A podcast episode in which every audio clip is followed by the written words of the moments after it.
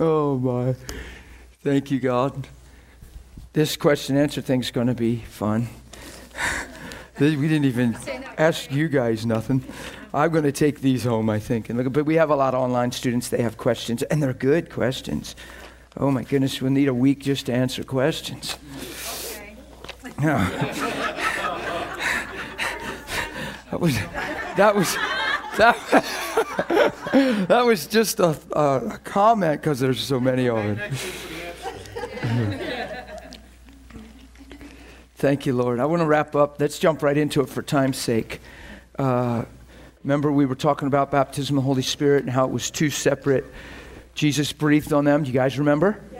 Breathed on them in John 20, be, receive Holy Spirit, right? But in Luke 24, he told them to tarry in the city for the promise of the Father to come, that he would come, and that they would be baptized not with water, but the fire of the Holy Spirit, right? Baptized in the Holy Spirit and endued with power to be a witness. So we realized it's two different things. What happened in John 20 was their born again experience where their spirit was recreated, regenerated, refathered. Just like when God breathed into Adam and he became a living being, they once again could live in God again. Why? Because of the power of the blood. Because the blood removed all sin. As if man never ate that tree, Jesus breathed life back into man. That's what happened in John 20. Receive Holy Spirit. Bam. But he said there's more. There's more to come. The person of Holy Spirit's going to be in you and upon you. And he's going to endue you with power to be a witness. So that's a big deal. And there's two places in the Bible it talks about communion and fellowship with Holy Spirit, okay? So you want to know him as a person. We looked at all the scriptures. So I know there's a couple visitors popped in. There's some students that weren't here. You'll just have to catch up on the whole thing we covered, but I want to finish that out. But we covered all the scriptures in John where Jesus talked about Holy Spirit. Remember? You guys good with this? We just recap real quick. I, I can do this real fast and just, he's going to pray the Father. We're going to receive another helper. In, and, and, he's, and we're going to receive him and we're going to know him and he's going to live in us and be with us. And he's not going to leave us as orphans. You know, we were talking with this, I was talking with a student, there's so much talk about the orphan spirit. You're not an orphan when you're a Christian. You have a father, and Holy Spirit lives in you. You're, you can not possibly be an orphan. you have a father. and, and uh, so just rejoice, and you're not fatherless. You know, you have a father. You shared that as your testimony last night. It was beautiful. She said, I know I have a father now. I'm like, yes, you do. You know, uh, he's, he's in, in John 14, verse 26, he's. Uh, He's going to teach us all things and bring to our remembrance everything that Jesus said. Isn't that amazing? Yeah. Oh, what a friend. That's good. He's not just going to give us his advice. He says he's not going to speak on his own authority. Why? Because the Father, Son, and Holy Spirit are one, because their will is the same, their character, their nature, it's three in one. You can't separate who they are but yet they seem to have a function in our life the love of the Father, the grace through Jesus, and the fellowship of Holy Spirit. That's why I baptize that way, because I want people to understand God's love, that released grace through Jesus to get us back home. You get it? It's intimate, it's important, it's powerful. So, do you understand that what I'm teaching right now separates you from just being theological and doctrinal and talking about the Word versus knowing God? And there is a huge difference. There's people that put their identity in their ability to quote the Bible and read the Bible and well the Bible and talk spiritual, but the person of Holy Spirit allows us to know God. It's amazing. So I don't just don't want Bible knowledge. I just don't want to talk about the Bible. I want to know him. You follow me? I don't know why I feel that so strong to hit that, but that's the whole goal and purpose of Jesus. Get us back to the Father. Not back in the knowledge of the Father, back to knowing the Father, back to being fathered. It's all about intimacy. It's all about knowing Him. And the person of Holy Spirit, if He's going to show us all things to come, if He's not going to speak on His own authority, that means He's talking to us. If He's going to show us things to come and reveal all things and all things that are Jesus's, He's going to declare them to us. And all things that the Father has are mine, Jesus says. That means everything that's the Father's has been given to us and ministered to us by Holy Spirit. So, what are we lacking? Probably just faith and trust in Him. so let's just keep growing. Amen. We're not lacking any good thing. It's the Father's good pleasure. It makes Him feel good to give you the kingdom. Amen. Okay. So so he's the helper, verse 26 of John 15. He's the spirit of truth, not opinion. And he proceeds from the Father and he testifies of Jesus. In John 16, he says, It's to your advantage in verse 7 that I go. If I don't go, the helper won't come. But if I go, I will send him to you. See, when Jesus goes, he sends the Spirit, another helper, just like me, allos in the Greek. He's the same kind as me. He's, he's like me. He's the way I am. He's, he's literally who I am. He's the Spirit is the Lord and where the Spirit of the Lord is, there's liberty. You get it?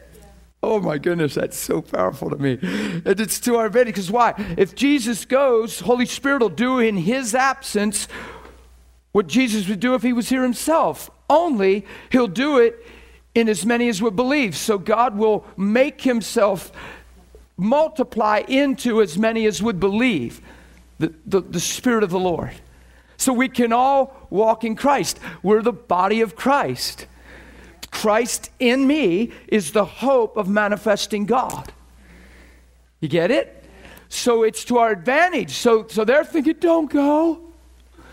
But we love you.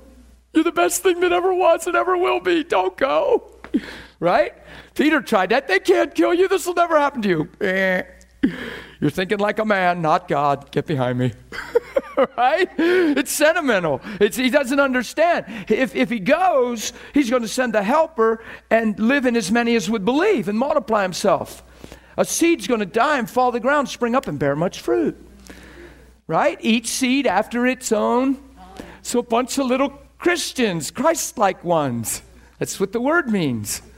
Oh my goodness. We call ourselves Christians and grow up with the idea, well, that was Jesus. But we call ourselves little Christ like ones don't realize what we're calling ourselves when we say Christians. and many of us grew up in circles. Well, brother, but that was Jesus. Don't take this too far. We're just people. Well, we're people filled with the Spirit of God now, the same Spirit that raised Christ from the dead, and He'll quicken us and He'll give us wisdom and understanding, and we're in the know. We are not in the dark, we're in the light. Come on, we're the children of God. That is not presumptuous, that's God's idea. The body of, the embodiment of Christ. Oh, I love it. I'm happy about it. So just believe it, it'll make you happy too. Because you'll start enjoying Him. Amen. It's false humility to act like so humble to not receive what God's saying is true, like if we don't, and, and try to raise Him up by lowering yourself. That is a false, twisted humility. It, it serves nothing. Humility receives. If God says, I love you, humility says, thank you. If God says, I want to come and live inside of you and do the things I did through Jesus through you, oh, that's amazing, come. Not who, me? Yeah, but I'm just me and you're God, and oh, but we worship you. Come on, the best way you can worship Him is manifest Him and walk in truth. The best way you can bring Him honor is say yes to everything He says about you through His Son. Amen? It's not just with your song, it's with your life lived in Him, surrendered to Him, in agreement with Him. Pride resists, humility receives. The more you say yes to God, the more humble of a person you are. Because who are we to resist Him when He says something about us and then we try to talk it down? Come on, think with me. He seems to think you're worth filling with His Spirit. He seems to think you're worth the shedding of the blood of his son. And we're going to say, Who? Me? You better believe it because God knows the truth about you and the potential and the destiny and the legacy you could leave. Come on, it's intimate and it's true. We've been talking about it for 13 weeks. We just end on that note, you know, it's just keep it in front of us. Because life tries to steal that truth away, doesn't it? You look in the mirror and start thinking things contrary to what I'm saying right now. You hear things through an ear that doesn't say that because of other people and people not knowing this truth and get caught up in life, and all of a sudden this great truth slips away, and yet it's still here. take earnest heed of the things you've heard, Hebrews 2, lest they slip away. Paul said it's not tedious to write the same thing to you over and over. For you, it's a safeguard. That's why I say some of these same things over and over and over. So I believe Holy Spirit will drill them into us. and if we think any other way, he'll go, burp, burp, burp, burp, burp. Come on, God, do it. oh, that would be awesome. See you guys driving. Burr, burr, burr. Oh, get him, Jesus. Thank you, Lord. Because who knows your mind drifts and wanders and holds its own conversation sometimes and just goofy stuff. Come on. Thank God for truth. Yeah. So he's going to go away. The helper's coming. He's going to convict the world of sin, righteousness, and judgment. He's going to. Who convicts the world? Holy Spirit. He can sure do it through your life, He can sure do it through your words. But you're not trying to change men, you're modeling a life in front of men, and men change because of the goodness of God in your life. And your words carry weight when your life backs up what you say. It's very important to live the life. so your words have weight. Amen? It's very important. I've seen families get in little riffs and things and they and it's all over words and beliefs and doctrines and there's no life to even back up what they're fighting over believing. Just live the life. You don't have to compel your family to change. Just be like Jesus. And let that all work out in Holy Ghost. But don't you let anything change you but Him. Amen? Your word's never flesh and blood. Don't you be deceived. It's not trying to get your family to shake their head with you and agree with you. It's you living the life and having the integrity and the faith and the honor towards what you say you believe to give your life to it. That's what impresses people if you're willing to live it. When I first got saved, my dad didn't understand. I was his son, so he had a belief growing up in the way he grew up that I couldn't ever tell him anything because I'm his son and he's my dad so that I could never like teach him. And when I got saved, I just was excited and, and I just shared what was going on. But he knew how messed up I was and he knew my marriage was done. And I kind of grumbled and frustratedly poured out my heart to him one day because he said, Man, what's going on over there? I said, Well, blah, blah, blah, blah. And then a week later, I'm like, saved. And he's like, You're on some pink cloud, you know. So last week you were this, and all of a sudden you're this. That's how the gospel works, Dad. I just changed. Old things died and something new rose up, and it's Jesus, and He's amazing. And I was sharing a little, and he took offense, got real personal with me, took offense, screamed at me. I mean, you have no idea. Just, he, didn't, he didn't know. He just upset. And he took it personal, and I didn't know what was going on. I was like, oh my goodness, I'm just fresh saved. And I was just, and I wasn't preaching at them or telling them they need to get their life together. I was just sharing what happened in my heart. And he tried to caution me, and who knows when your heart's on fire and somebody tries to caution you, you don't handle that probably. You just keep burning. so I kept burning, and he took offense to that. Like, you need to listen to me, boy. and he, I remember he's really yelling in my face, and I just said, Dad, look, sorry. And my mother was like, Now look, would the Lord appreciate you two being like this? And she was trying to stop us. I said, Mom, I'm not saying a thing. Dad, I'm sorry, I'm leaving. I got to the front door. My, my, my spirit man rose up at me. It was amazing. He said, Your dad just can't hear you because you're his son. He believes you can't tell him anything because you're his son.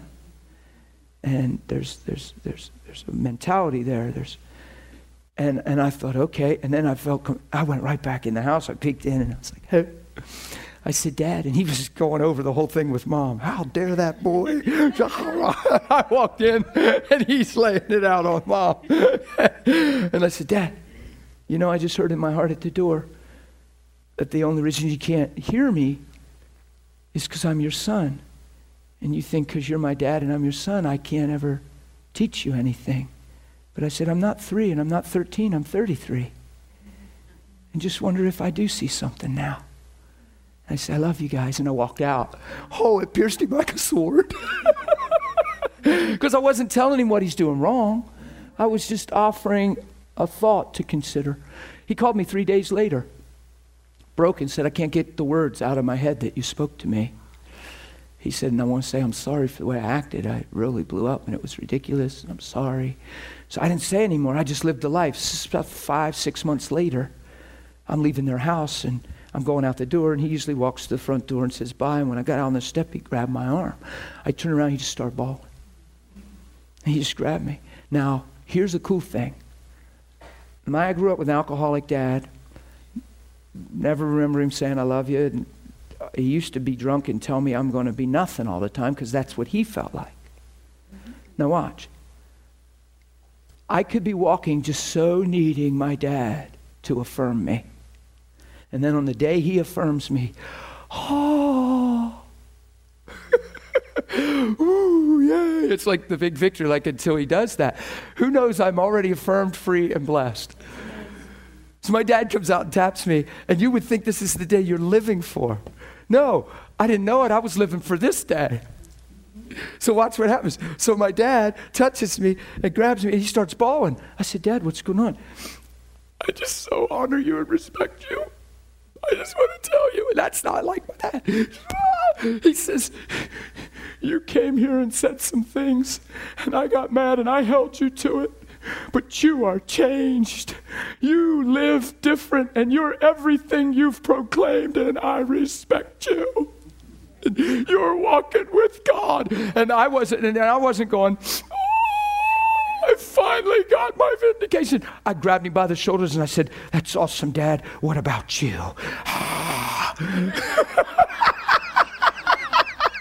Didn't even have a tear in my eye. Why? Because I'm not living for that day. He owes me nothing. See, a lot of people don't understand that. I'm not living for that day. I'm already okay. I'm living for the day when he's okay if anything, right? So it's about him walking in that revelation. So I had the capacity to take and then he, well, I, I, get pretty aggressive sometimes like that, but it was fun. But he, he was funny. He waited till I went out of town when I was pastoring, and he went in to Joanne. And he cried, and she took him in a side room. He waited till I was out of town. It was so funny. I said, Dad, Why'd you do that? And he said, I got to get born again. so he got saved. It was just good. But I, I was, it would have been nice if he'd just came when I was there. But it's neat because now we can talk freely. Isn't that cool? Okay, Spirit of truth. He's going to guide us into all truth, verse 13. He's not going to speak on his own authority. Whatever he hears, he will speak. He will tell you things to come. We're talking about the Holy Spirit the person of Holy Spirit. He, he, he. He's a person. We're talking about the person of, he's not a feeling. He's not a mist. He's not a goosebump. He's a person. And he's Holy Spirit. He's amazing. Hell fears him. I promise. They don't want no parts of him. he's like amazing. He's light. He, he encompasses all that God is. He's the power demonstration of God. He's like the power in your med ed lines or whatever you want to say, but he's way more. But that's what we can relate to. He's the surge. He's the the battering ram. You're oh, getting feeling excited. so so this person that he's talking about is who they're waiting on in Acts. When he breathed on them, life came inside. It was a well springing up into everlasting life. It was a born again experience. They're wheat now, they're not tares. We covered all this. I'm just rehashing this a little. But three chapters later in John, if we believe in him as the scriptures say, out of our belly will flow rivers of living water. A well springing up is different than a river flowing out. John 4, he's talking about your born again experience. John 7, he said, This he spake of the Spirit who was not yet given because Jesus was not yet glorified. John 7, he's talking about baptism of the Holy Spirit. Born again experience, baptism of the Holy Spirit. Out of your belly. That's why we lay hands on the sick. Out of our belly. discernment, prophesy, declare a thing, it shall be. There's, there's the power of God is through the person of Holy Spirit. Amen? Does this make sense? Okay. So now they're in Acts. Uh, let's go to Acts real quick. I want to cover this. I'm trying to go a little fast here. I, I get off and tell you them little stories, but there's always purpose to them. Because you know how many people are still waiting for the day and feel like they can't be blessed until their dad or mom blesses them. And there's people that teach that stuff that you're missing the blessing of your parents, so you're bound and in a rut until they bless you. So then we have them up at the altar and we take the place of their dad and bless them. I'd rather just believe Jesus and be blessed by him. I don't see any reason why I could be limited except that I fail to believe the grace that's come through Jesus Christ. I'm just talking plain. But I've heard tons of teachings about you're not under the blessing, you're under the curse. You need somebody to bless you and represent your parents and bless you because of the power of the blessing. And well, I think Jesus blessed me. John 17, he prayed to the Father. If I step in under that, that's a pretty intense blessing. If he's my Father and God's speaking over me, he's blessing me constantly. See, call no man on earth your Father. You hear me preach that all the time. We limit the supernatural because of natural realities more than we probably care to admit. And we need to cut all that out. It's the Father's good pleasure to give you the kingdom, so why don't you take it and get on with it and say yay? And let all this other stuff take care of itself. Jesus even said to a man that was going back to bury his father, He said, What offensive folks we don't understand. Let the dead bury their own dead. You follow me. And there's something he's saying there that's pretty amazing. Okay, Holy Spirit comes in Acts 2, sits upon all of them. They're all praying in tongues. We talked about tongues a little bit, and I want to close with that. But because the men heard them all speaking in their own language, uh, that's a working of the gifts of tongues. I was in with a Methodist youth camp in North Carolina, 200 and some kids, and these kids were going out in the street. We took 200 kids out and bombarded the malls and streets. And uh, there was a lot of amazing things that happened. Two 13 year old girls got a word of knowledge for a lady on a park bench. And when they got the word of knowledge, they just started bawling uncontrollably because they got a word. They didn't pray for they just were right. and when they said, You really do? She said, Yes. and then they got themselves together and said, wait a minute, we can pray for her now. And then when the lady got healed, they really bawled. It was so sweet. But there was these bunch of kids that ran out and they got a word of knowledge. This guy said, I hear a word for this lady over here. They went over and she was Spanish. And he's like, man, teenagers, just fun. They're, they're expressive. They're, man, just, you know, she, and they, he's acting this out and telling the story. And, and, and they're like, she don't even speak English. And I finally hear from, I hear a word from the Lord and the lady lady doesn't even speak English. So my buddy said, Well, you need to just give her the word, man, and let's just trust God. He does something with it. I mean, if he gave you the word, and I thought, That's pretty insightful. So he gives the word, and all his friends go, Dude, I didn't know you knew Spanish. he said, What are you talking about? And the lady's bawling. He heard himself in English, they all heard him in Spanish, and the lady got rocked. There goes the human intellect. I guess he's God. Oops. and they were a mess, these kids. It was fun. So that's a use of tongues. But there's also the private use of tongues. You can wake up and Shosiano masie sanda basana meha hitiano mesiandea kiasana mase. I love you, Lord. You can do that all day. Oh, you really can. okay? you just can. Or you can pray in the Spirit. You can sing in the Spirit. You can pray in your understanding. You can sing with your understanding. But it's personal, it's communion. You say, Well, what were you saying? I don't know. But it was a mystery unto God, and it was divine. It's in the DNA of my created value. It's heaven meeting heaven. Jose namaseha, shiria sodesiandio basone, hanamase. You're amazing, Lord, I worship you, there's none like you. Is that what you were saying before? No, I'm just flowing.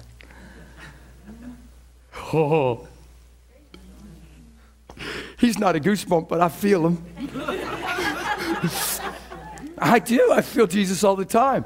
When I sing like that to him, like I could cry right now because he's my best friend. And when I sing like that with him and stuff, oh, see, I'm like a little kid right now. I better get, I got to pull together because I got to teach. Oh my goodness, I love you. Yes, I do. He, the person of Holy Spirit, when you engage with him, is who helps make God real. And isn't that what we're all longing for? Isn't that what some of us seem to be lacking? Isn't that why we go places we know we shouldn't go because we're trying to follow a law without a relationship and a revelation? I don't ever have to try to not go down this road. He's with me. I'm with him. We're one. We're in love. Are you kidding me? That road's ridiculous to me when I'm in him. you guys, all right? It's God reality. I'm convinced as a believer that God reality is the biggest missing link in the Christian church, and God wants to so desperately change that. We have knowledge upon knowledge upon knowledge, and our knowledge is telling us what we should and shouldn't do, and need and need not to do, and love leads your life. it's being in love. It's when nobody's looking, singing to Him like He's right there. And even if you do that for a month, I don't care. Do it for a month. He's still right there, whether you think he is or not. He's right there. So never back off of faith, never back off of pursuing him. That shows, that crosses lines in your soul and shows that you're serious. You want to know God. You believe God. You don't believe how you feel, you believe what he says. You say, Well, I pray like that or I sing and nothing ever seems. What do you mean nothing? You're communing with God. Things are happening on the inside. It's yet to be seen. You get alone with Him. Sit on your bed and talk to Him. I'm telling you, and I'm not against technology, but it consumes us. And I'm telling you, put it away for enough time to sit on your bed and God can become real. Because if God becomes real, the technology will find balance and not take the place of Him. I'm just saying, see, I'm passionate about that because I know we're being robbed of Him. We're being robbed of Him. See, I don't even plan this emotion stuff, but if you listen to my heart, you can hear it's God crying out for His people. Yeah. You know, I just sing one little thing in song, tongues just out of my heart to demonstrate, and I'm a mess.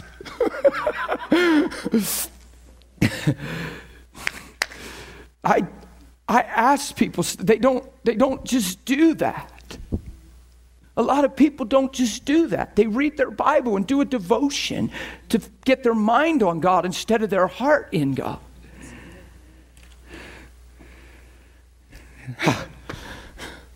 I want to sing in tongues again, but I dare not. oh, God. I'm in trouble, Brian.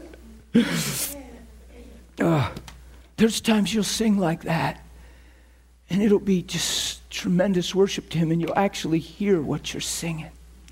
It's so fun. There's times you'll be praying and you're praying in English and it's something intense in your heart and you're interceded and all of a sudden you'll pray in tongues. It'll change, it'll get intense, it'll change dialect sometimes. It's just a working of the Spirit. And sometimes you don't have a clue what you're praying but you know it's powerful. And there's other times when you're praying, you actually know now with your understanding, it can release your faith, not in the fact that you know God's praying through you, but in your faith in what's being prayed, and then you can speak it out in English. All that's available. It's all available in prayer and intercession. It's all through the person of Holy Spirit. Yeah. I love you, Jesus. I really do. Acts, Acts 8. Let's go to Acts 8.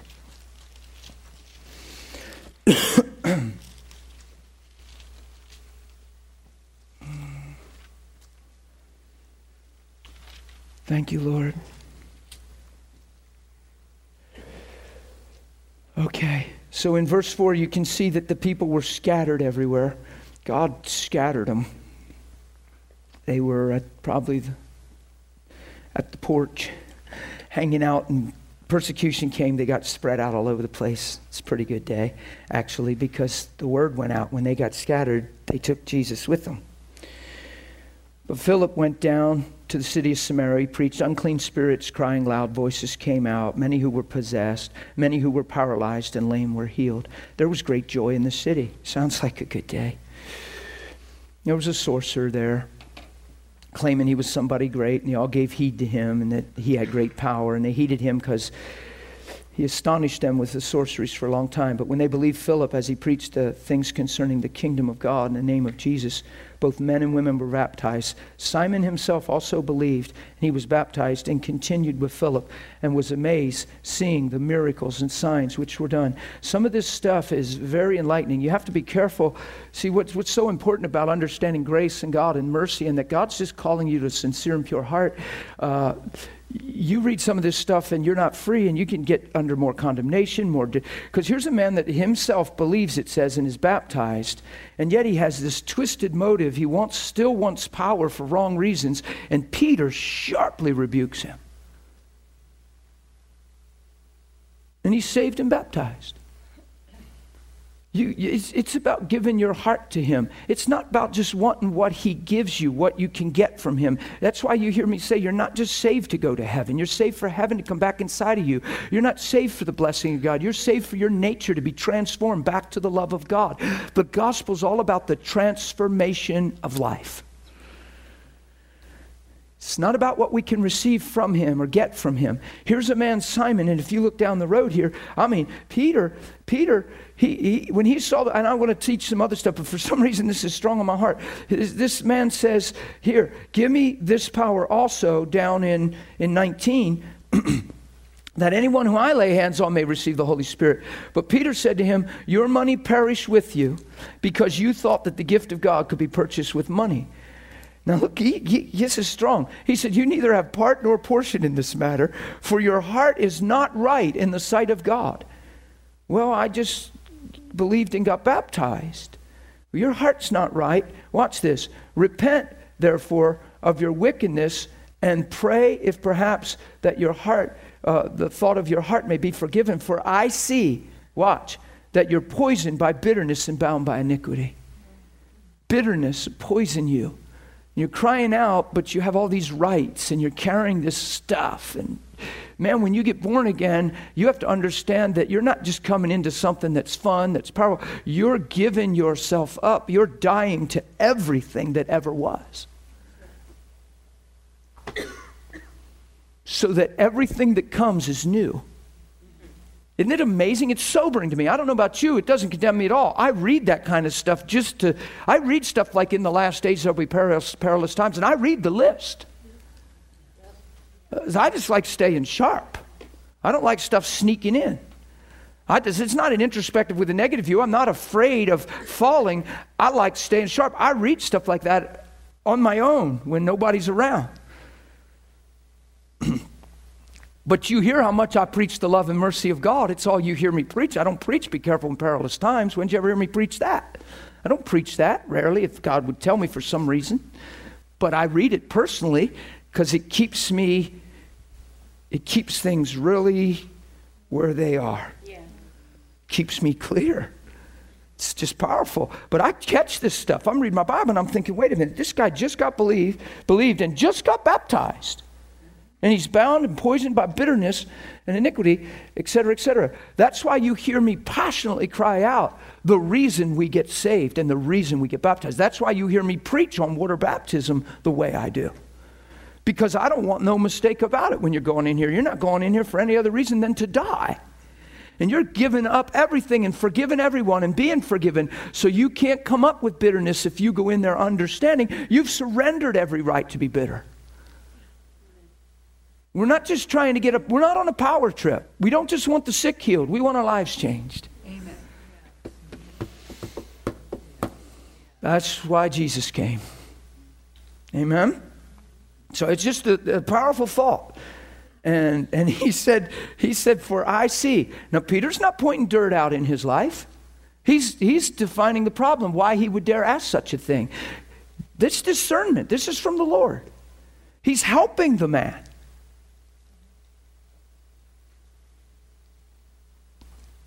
I see you're poisoned by bitterness and bound by iniquity. It's amazing.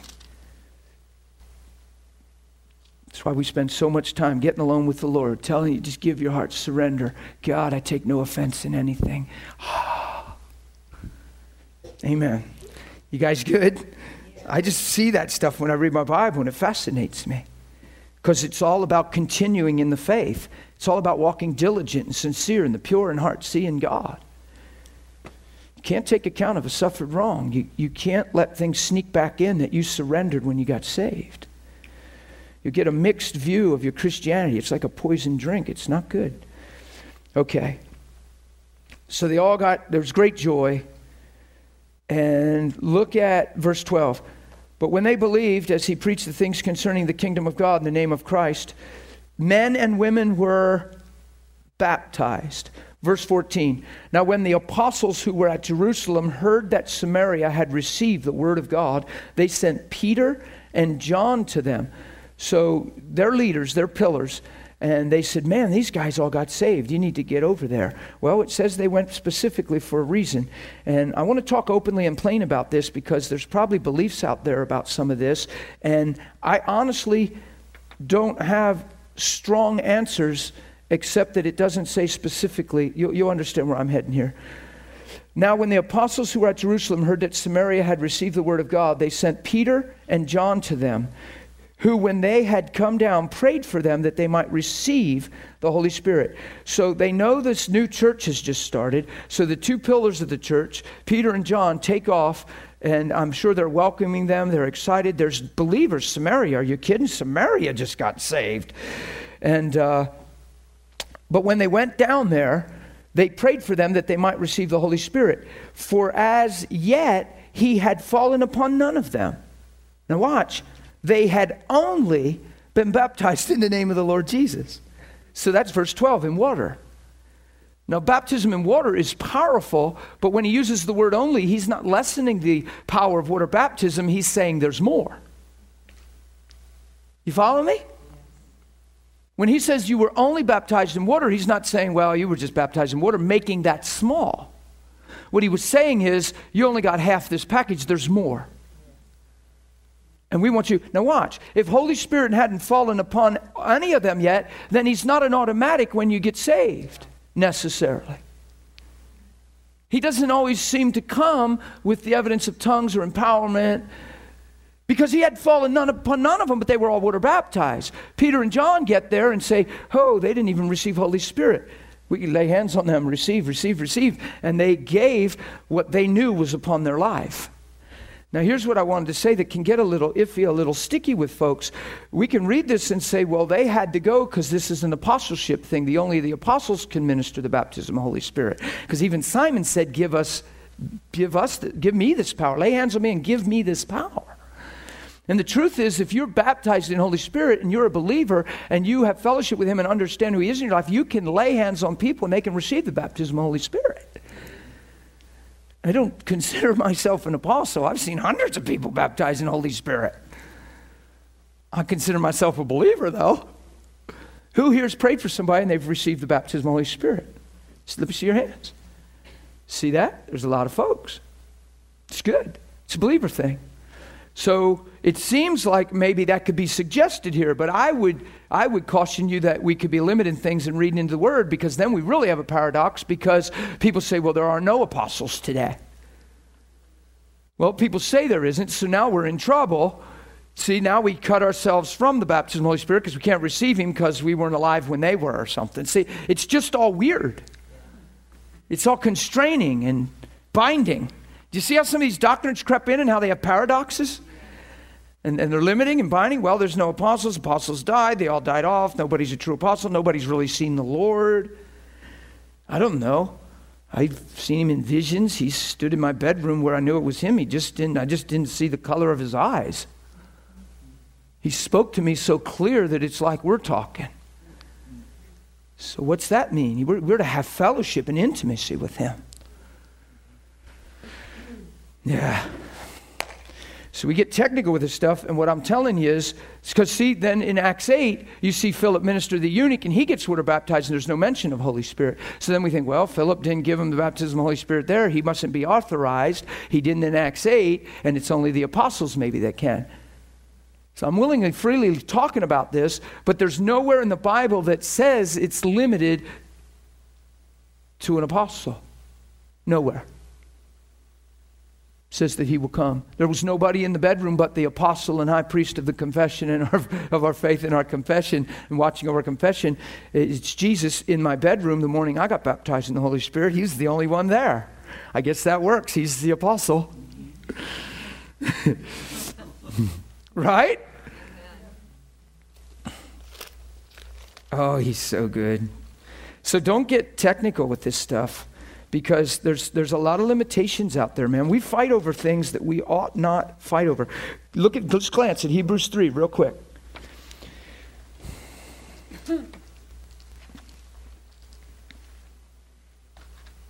Yeah, why you do that to me, Lord? Throws me in there at a therefore. I look back two, two, two verses and there's another therefore. Look at verse 18 of, Hebrews 2. For in that he himself suffered being tempted, he's able to aid those who are tempted. Therefore, holy brethren, watch this. Look what you are. Look what you are. Oh, look. Partakers of the heavenly calling. Oops, we're not just mere men. We're filled with His Spirit. It says who He predestined, He called, who He called, He justified, who He justified, He glorified. That's God's language. That doesn't mean you go off on some trip and some vain thing. That means you're humbled so much that God would want to come and live inside of you. That stuff should make you weep if you really think about it. That God wants to come and live inside of me. now watch. Partakers of the what? Heavenly calling. Look, consider the, ooh, capital A apostle. So all the apostles aren't dead. Oops. I gotcha. the one that started our faith and it's going to finish our faith is well in action. the apostle, the apostle. The only reason there was apostles because there's the apostle. Come on. Come on, guys, listen here. The apostle and high priest. You could believe, you could actually believe that there's no man and women apostles on the earth today, but I tell you what, you can never get around the fact that there's still an apostle. So the day of the apostle hasn't passed. Oh. He's an apostle, and guess what else he is? A high priest. He's He's on our behalf before the Father, watching over our confession. Doesn't it say that Jesus or God the Father watches over his word to perform it? Look at this. He's the high priest of our confession, Christ Jesus, who was faithful to him who appointed him. I just wanted you to see that Jesus is our apostle. So I bet he could lay hands on me and I could receive Holy Spirit. That's probably what happened to me on Monday morning in my bedroom when I got saved. Man, I was praying in tongues. I was tore up. It was fun.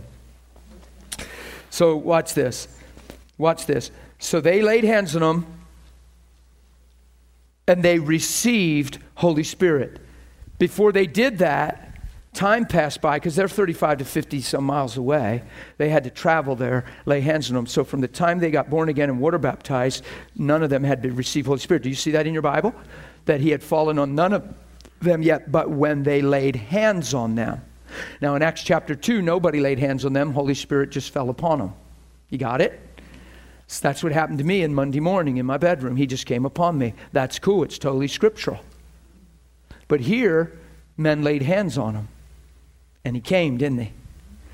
Now, this is one of the only places that it doesn't show a manifestation or sign of the Holy Spirit, but obviously something happened in a manifestation or demonstration because it says, When Simon saw that through the laying on of the hands of the apostles the Holy Spirit was given, he offered them money. So he saw something that captured him. Every other account you see, they prophesied, they worshiped, they prayed in other tongues. Okay? So, other tongues is really the main manifestation. So, people get caught up with the other tongues. So, then people start saying, well, if you didn't pray in tongues, you didn't get the Holy Spirit, et cetera, et cetera. And I've seen a lot of people get really bound up right here and feel like, well, I don't want to just say it because I don't want to make it up. Well, I don't know. I don't. If it's not just coming out of my mouth, I'm not just going to speak any. I don't know if I even received him. Well, if I didn't pray in tongues, I didn't get it. And I've seen a lot of that going on. And the Bible says in Luke 11, we quoted yesterday, if you being of evil nature know how to give good gifts to your children, how much more the Father will give the Holy Spirit to them who. So if you ask, will he give him? Yay. I know a person that received the Holy Spirit and had a solical block, if you will, and just didn't want to make anything up, heard a lot of horror stories, knew that there was people in back rooms saying, say yabba dabba do backwards three times and you'll have it, brother. There was just stuff going on. It's just stuff going on. And, and I've, I've heard a lot of bad stories. I, I was actually in, in one of those settings one time and said, whoa, blew the whistle. uh, it's just scary stuff. And uh, you just lay hands on people, be filled with the Holy Spirit. I have people ask for the Holy Spirit to come. Holy Spirit comes. He's amazing. You receive the Holy Spirit the same way you were born again. Everything you do, you do by faith. Holy Spirit, I, I have had people that have had experiences with Holy Spirit that just rocked them, bam, and boom. And then I've had other people genuinely filled with Holy Spirit. They could pray in tongues, but it wasn't fire and lightning thunder. But boy, they, sh- they sure received him and, and etc. When we compare ourselves among ourselves and we think, well, I didn't get that, I didn't get that, there's always more of God. There's always fillings and refillings. But there's a baptism of Holy Spirit that we're all entitled to. And it sounds like to me all we have to do is ask. So I know this one person who received the Holy Spirit and they didn't pray in tongues. And people said, Well, you didn't get the Holy Spirit. And they said, No, I had to get the Holy Spirit because the Bible says if I ask, He'll come. And I like that. So three months went by and they weren't praying in tongues at all for three months. But guess what they were doing every day? Holy Spirit, I appreciate you in my life. Thanks for loving me. I'm so glad that you've come. I really appreciate you giving me wisdom and understanding, etc. Their spouse was out of town. Their spouse called. Their spouse was in a place where they were crying and they had never seen their spouse quite like that and they had to hang up. When they hung up, this other one, spouse goes to kneel and pray and isn't even sure how to pray because they're overwhelmed of the condition because they never saw their spouse quite like that way and knelt down and was like a little whoever had an intensity to pray and you really you didn't couldn't put your heart into words and and they're there and all of a sudden they just realized they're praying like crazy in other tongues because the, the heart took them past the head. They had this, this thing built in them I don't want to just make up words. I just don't want to make up words. Well, any of you that have been baptized in the Holy Spirit and prayed in tongues, when He just starts flowing in you and it just comes like a river, and you hear two or three little words and you speak them out, and then there's like just, they just, words just come, you know. Now, I know some people after a while, was I just making that up? But if you'll leave and go home and, and just turn, you can, who knows that you can turn on your prayer language like water, on and off? So if you'll just start flowing like that, and start singing like that, and just let your gift in other tongues start flowing and get activated, you, you, will get way past this thing because your heart's alive. You see what I mean? But I've seen people like that in their head. So for, for, for anybody, when they prayed for her to push her and try to get her to speak words, would have probably been pushing her against where faith in her conscience was. But she had more faith in her heart than I see a lot of people because she wasn't living by the fireworks and the shaking. She was living by the word. And, and, and you guys know by now, I will take that any day before shaking. But I've shook.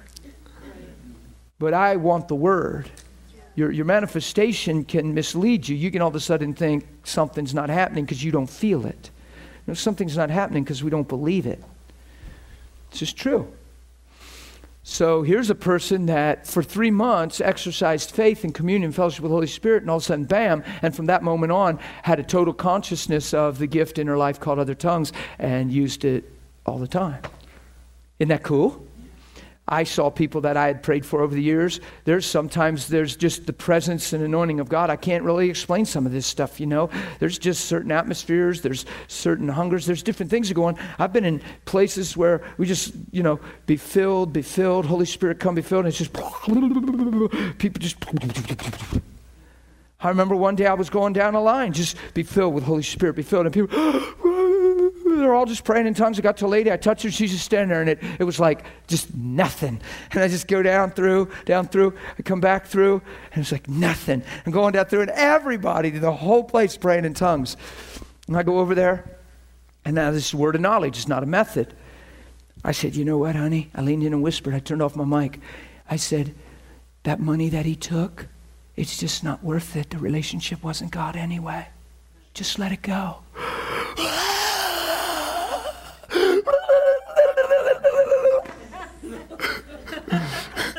she told me later she, later she was living with a guy, got saved, got convicted, tried to get him saved. He said, Get out, and then he took all their money. And she was still carrying that, and it was a grudge. And Holy Spirit didn't just come upon her first and then deal with her heart. He felt like just giving her the opportunity to let that go. And then he just came and settled in. I like that. Wasn't inner healing, it was just a word of knowledge. But she sure got healed on the inside. The method when I say inner healing, it was His Holy Spirit. Outside of hearing that, all I know is you ask, He comes. There's a lot of people got bothered and hurt over this whole baptism of the Holy Spirit because there's circles that say, well, when you get ready or clean enough, he'll come. When your life's in line, he'll come. I had a lady call me bawling from North Carolina on the phone. She's listening to a CD in her van. It's in the background playing. She's on her cell phone bawling on my phone. And I'm in my kitchen. I walked into my kitchen from outside and she's bawling on my phone. It happens more than you know. And I picked up the phone and I said, Hello, hello, this is Dan.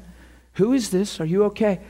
Is this Dan Maurer? Mohler? Mohler? Yeah, Mohler. Dan Mohler. Because he's got a Dr. John CD.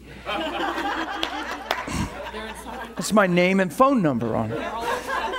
They're all over the nation. And and she said, she said, Oh my God, I just want to thank you. I want to thank you. I just want to thank you. And I said, What's going on, hon? I'm listening to a CD, and she named a CD. I said, okay, I don't know the names of CDs because I didn't put titles on anything, and uh, I just preach. But she's at her church. They all get prayed for the baptism of the Holy Spirit. They're all praying in tongues. She's just standing there. So they said, Well, honey, there has to be something in your life that's blocking you from receiving. There has to be some reason he won't come.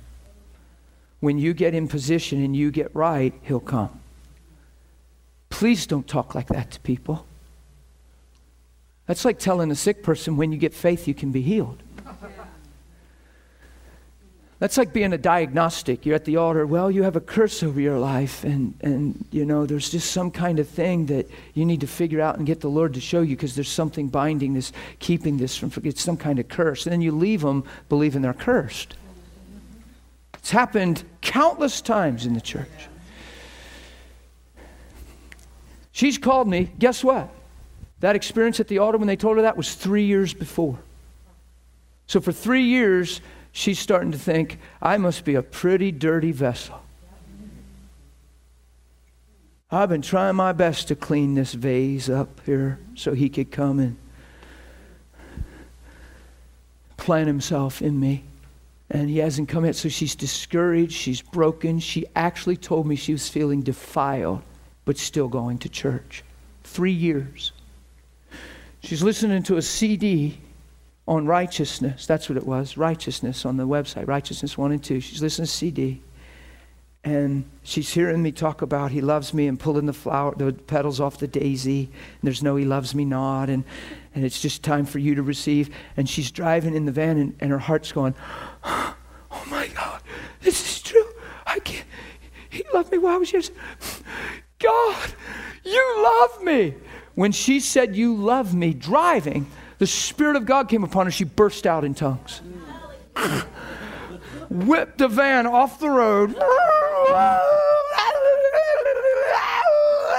It probably was ugly.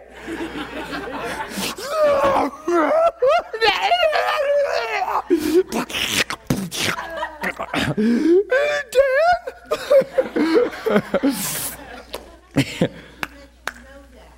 What's that? Oh, it was so powerful. I cried with her on the phone. I cried. She said, I don't know who you are, but you write down my number. And if you ever move to North Carolina and start a church, I'm coming. I said, Oh, okay. I'll keep that in mind. It's so funny how people think. I'm so sorry about eating time, but some of those stories are just too good.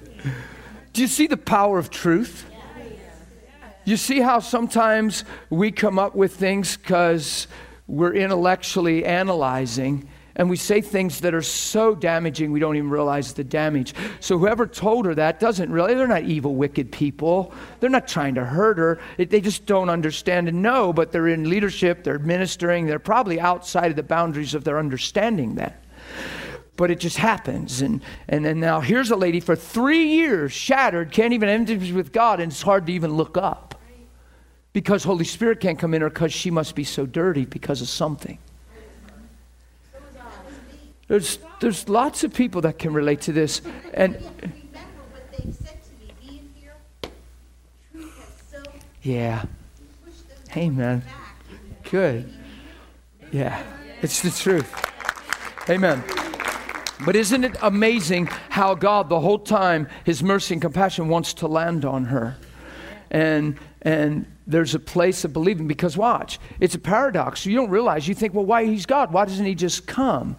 because he, he needs that belief in her gone. Because all of a sudden he comes, she feels like she worked her way to him.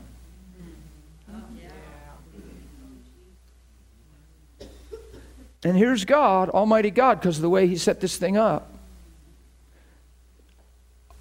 Wanting to, but at any point after that, He comes, it's as if she earned it. And then that can set that precedent for her Christian life. Come on, it's grace. It's God's goodness.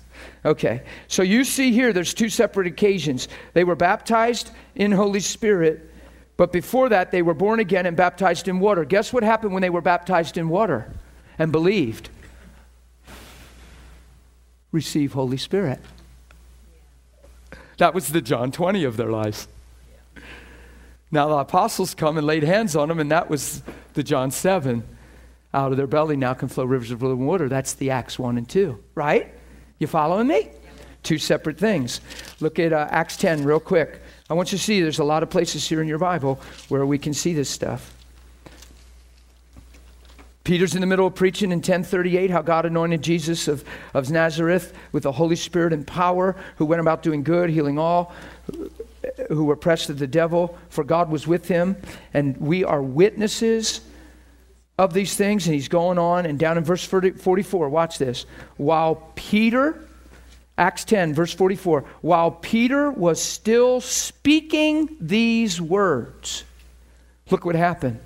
Now, see, don't even try to, it's just atmosphere stuff. It's just God. It's just, the Holy Spirit just what? Just came. Sounds like Acts 2 again, doesn't it? All of a sudden, he just came. But what was happening to their hearts while they're hearing the word and Peter's preaching? Right? Right?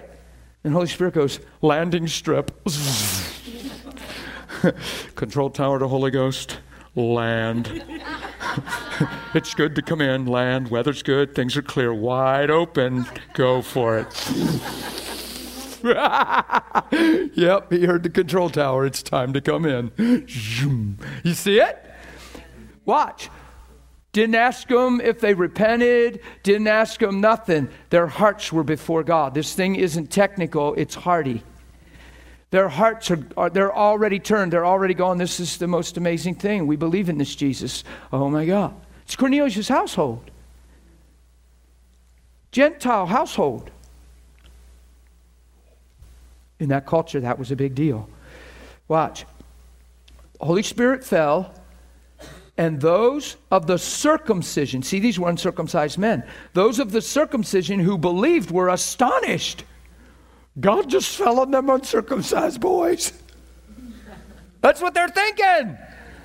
They're thinking they ain't even Jews. They... Now watch.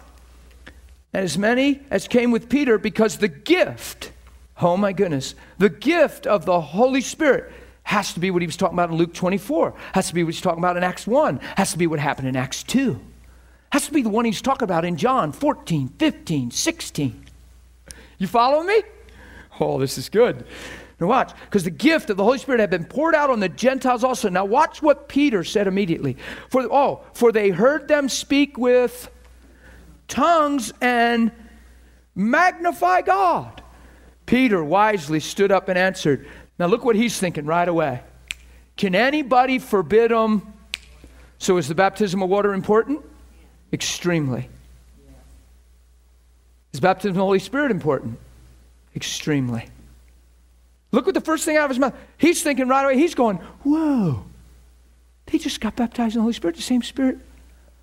These guys are have to be born, they're saved. Their hearts got saved while I was preaching. No altar call, no, Father, forgive me, I'm a sinner. Their hearts got saved. While he's preaching, I want you. Yes. Jesus, I want you. Who knows that qualifies? Jesus, you're amazing. I wish I knew before. God, I love you. Oh my God. Come on. Can anybody forbid him what? Water. So these guys got filled with Holy Spirit before they ever got water baptized. So it's not a legalistic thing, it's a grace thing. It's just the package of heaven that these should not be baptized who have received the Spirit just as we have. And he commanded them to be baptized in the name of the Lord.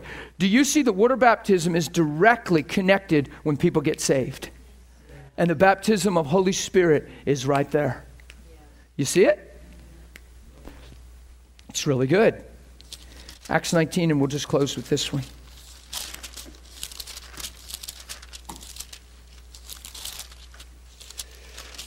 I'm just proving to you, scripture after scripture after scripture, that when people say, Well, you, what are you talking about? You receive the Holy Spirit when you're saved.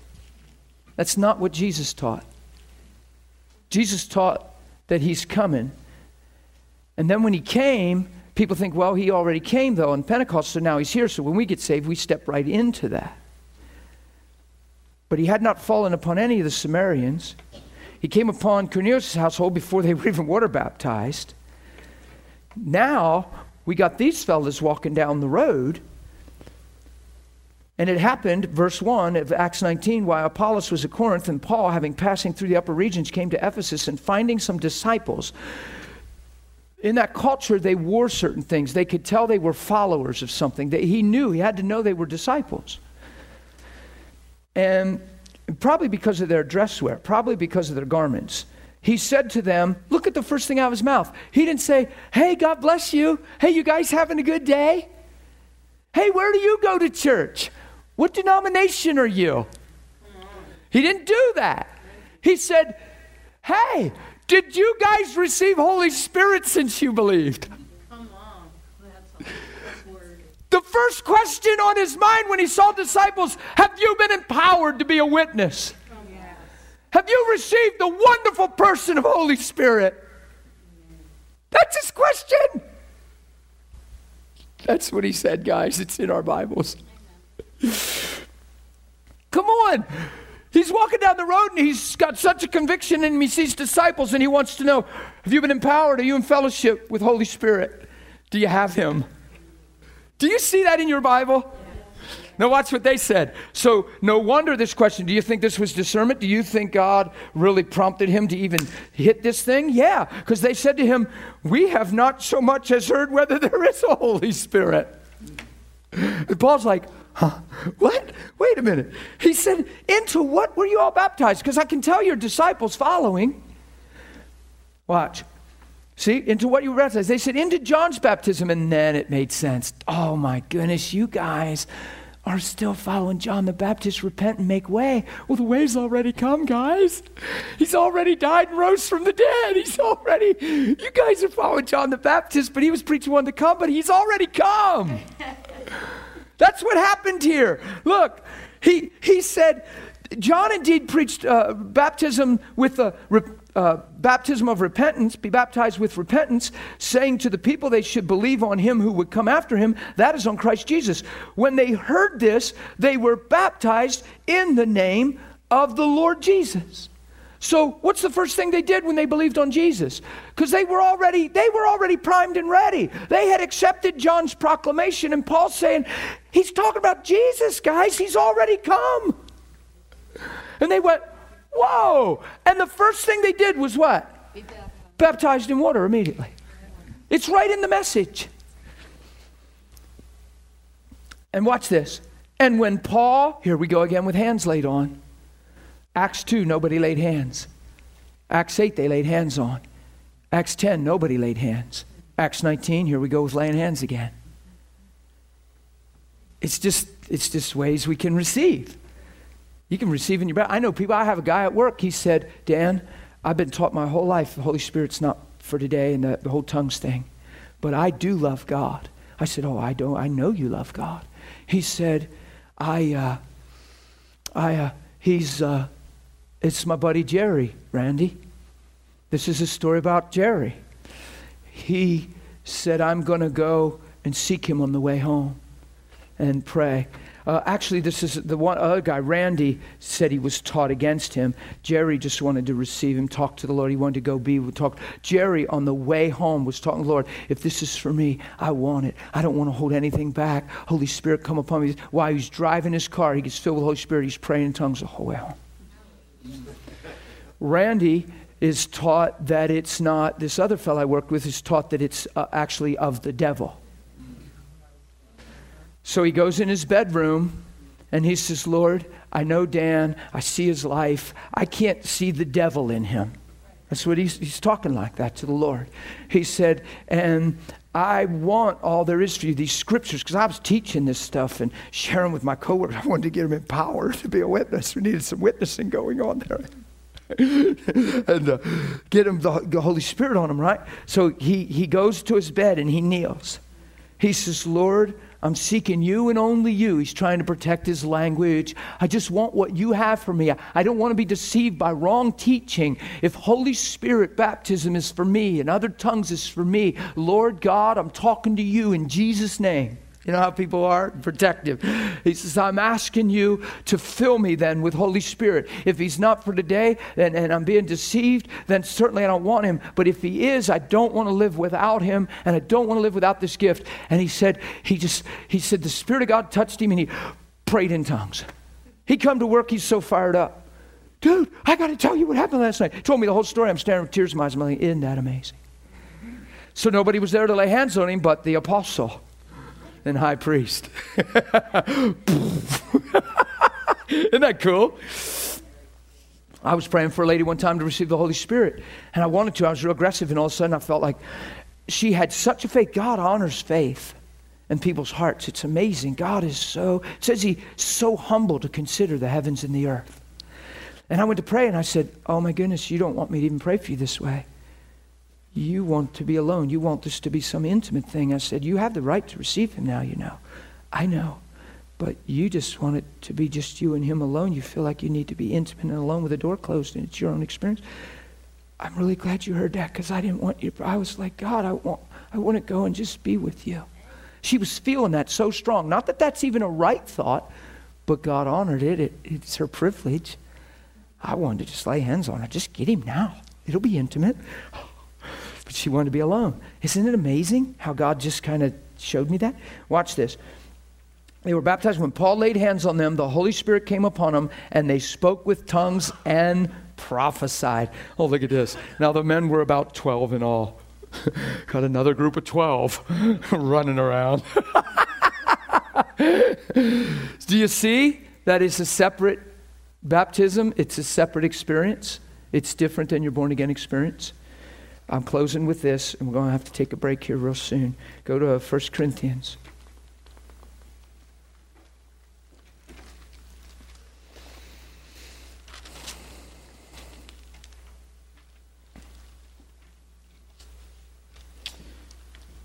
He's talking about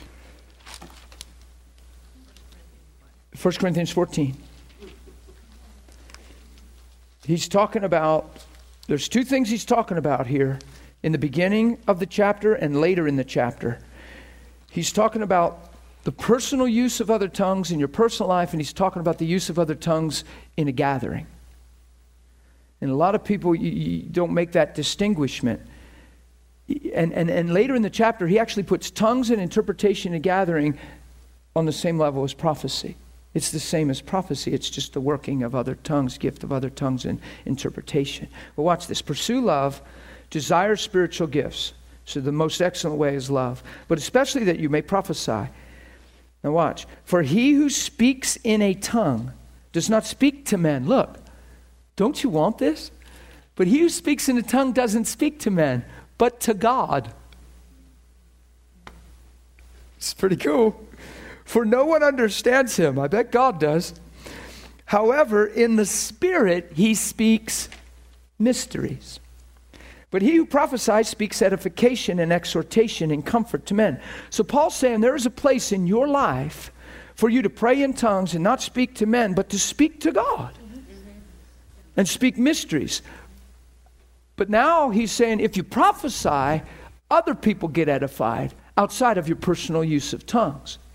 You follow me? Prophecy edifies people, but tongues, there's an edifying of yourself. You'll see this. Watch. But he who speaks in a tongue edifies himself, builds himself up.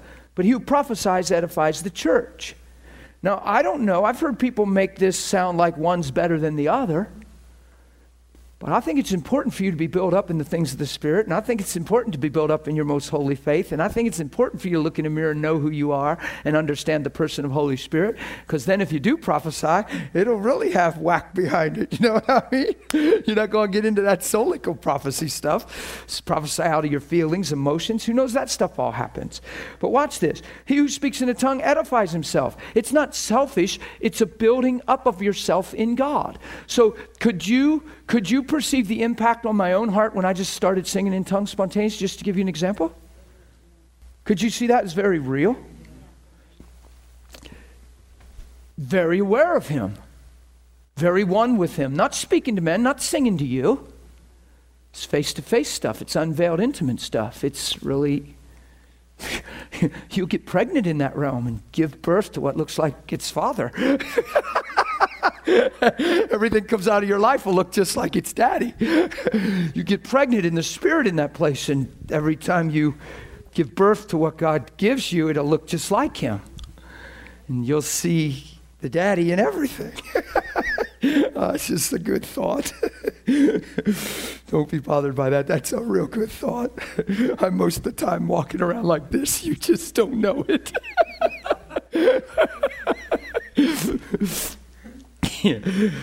Oh. it's that's what happens, guys. When you get intimate long enough, somebody ends up pregnant. And what they give birth to looks like the union of love.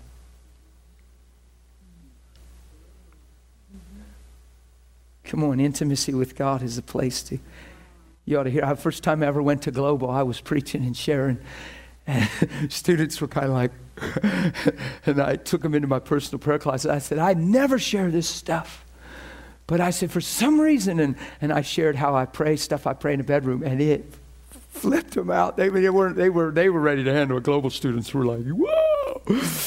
And, uh, I had shared how I walk in my bedroom and say, God, I open myself up to you. Come into me and leave your divine seed and impregnate me with the will of God and let everything coming out of my life look just like you. I want to bear children unto you, God. I open myself up. Come into me and impregnate me with who you are. Talking like that when nobody's in the room. It's real intimate. Some people get weirded out by that stuff. It's spiritual language. Nobody ever taught me to pray that way. It just seemed right the more I looked at the word. And I thought of intimacy, intercourse with God. I thought, boy, this is a spiritual, powerful thing.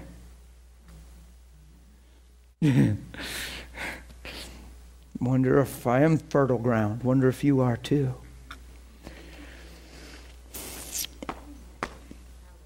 I wish You all spoke with tongues, but even more that you prophesied.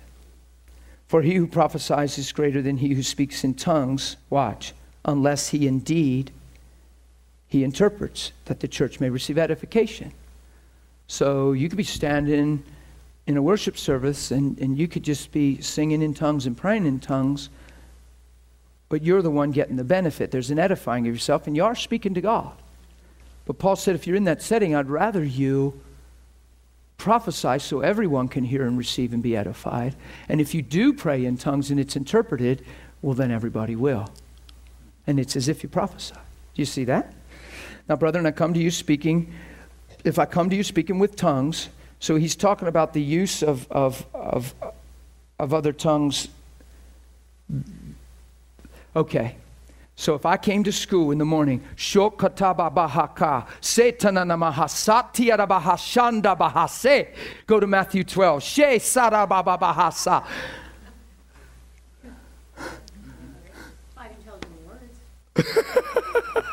but do you understand?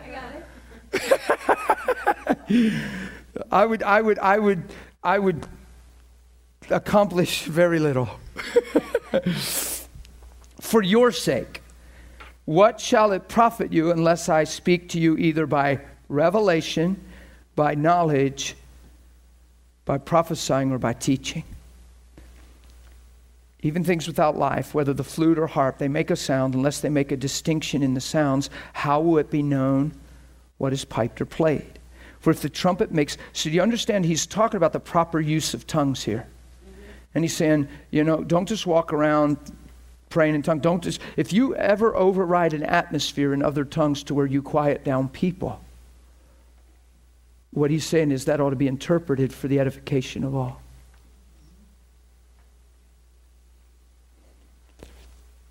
For if the trumpet, I personally, I personally, when I'm in a service, and I love, I love singing out and praying in tongues. I get a little excited sometimes. I want to, but I personally, especially if I don't know people around me and stuff, I, I don't just do it loud and open around people because I don't want to stumble anybody. I don't. I, it's a it's a privilege for me. I'll, I'll kneel down. I'll, sometimes I'll feel like I'll just do it in my heart. Sometimes, like whisper it out. You know what I mean? Because I'm thinking of people. That's not religion. That's not me getting bound. That's me loving, caring about people. Get me in my truck alone. and Holy Spirit understands that we're not whispering. There's many kinds of languages in the world.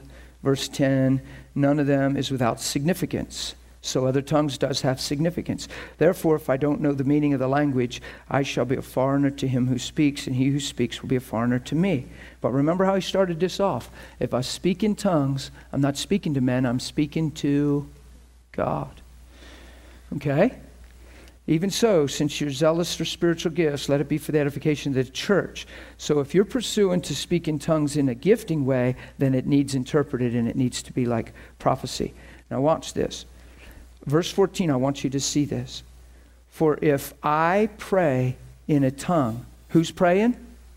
You do. He doesn't take your mouth and mobilize it, He just gives you the utterance. You pray. Some people stand to receive Holy Spirit. I've heard it say, Well, I'm waiting for him to. They think he's going to go. Now, I, I, I got very overwhelmed in my belly, and it's almost felt that way. I just prayed out. Who received the Holy Spirit where they prayed in tongues, and it just came out of you, and you didn't have a chance to even think about it? That, there's a lot of people that have had that experience. That's how that was mine. My kids got baptized in the Holy Spirit and prayed in tongues for three days. They were on the school bus and didn't know what to do because they couldn't stop, and they were sitting there going,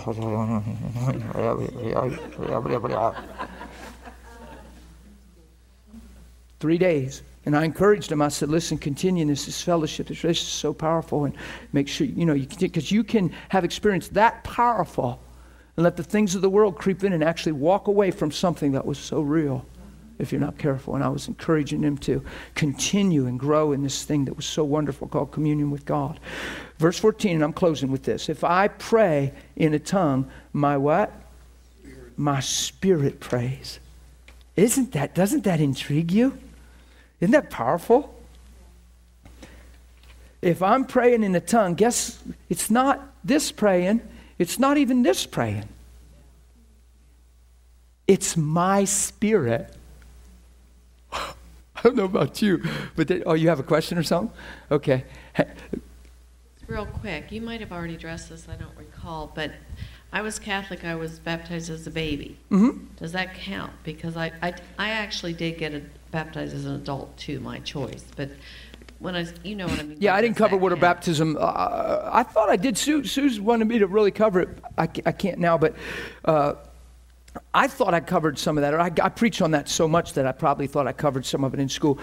When you're baptized as a baby, you have no understanding and no belief. So it's not the same as the baptism Jesus is talking about in Mark 16. Believe and be baptized, you shall be saved.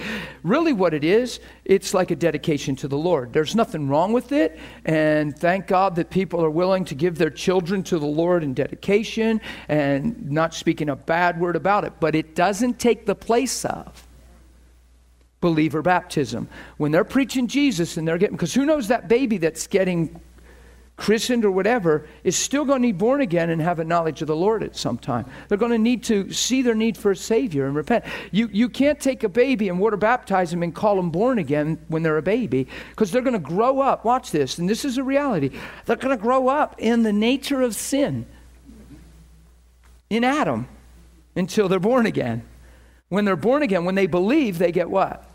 Water baptized and transformed. So it doesn't, it, if, if you were only ever baptized as an infant baby, or your parents, you know, in good intention ran you through the line when you were four or five and you really were just like, yeah, and just following your friends, believe and be baptized and you shall be saved.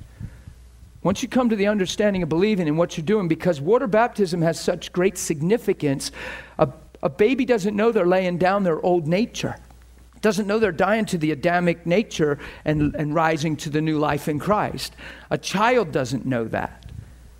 So, We- so, so. Dan, I'm sorry. Does that mean my parents who were who have been Catholic and never baptized again and have gone to church every Sunday and if, if in their heart they accept, you know, they accept Jesus as their Lord and Savior, that they well, then they're born again. They're changed, saved. Born again. Okay. Born again. I- but I- water baptism carries such a significance because of the grace that comes on. It says water baptism is the answer of a clear conscience. Here's my concern when we don't preach water baptism and people don't feel the need to get baptized. They're never acknowledging death to live.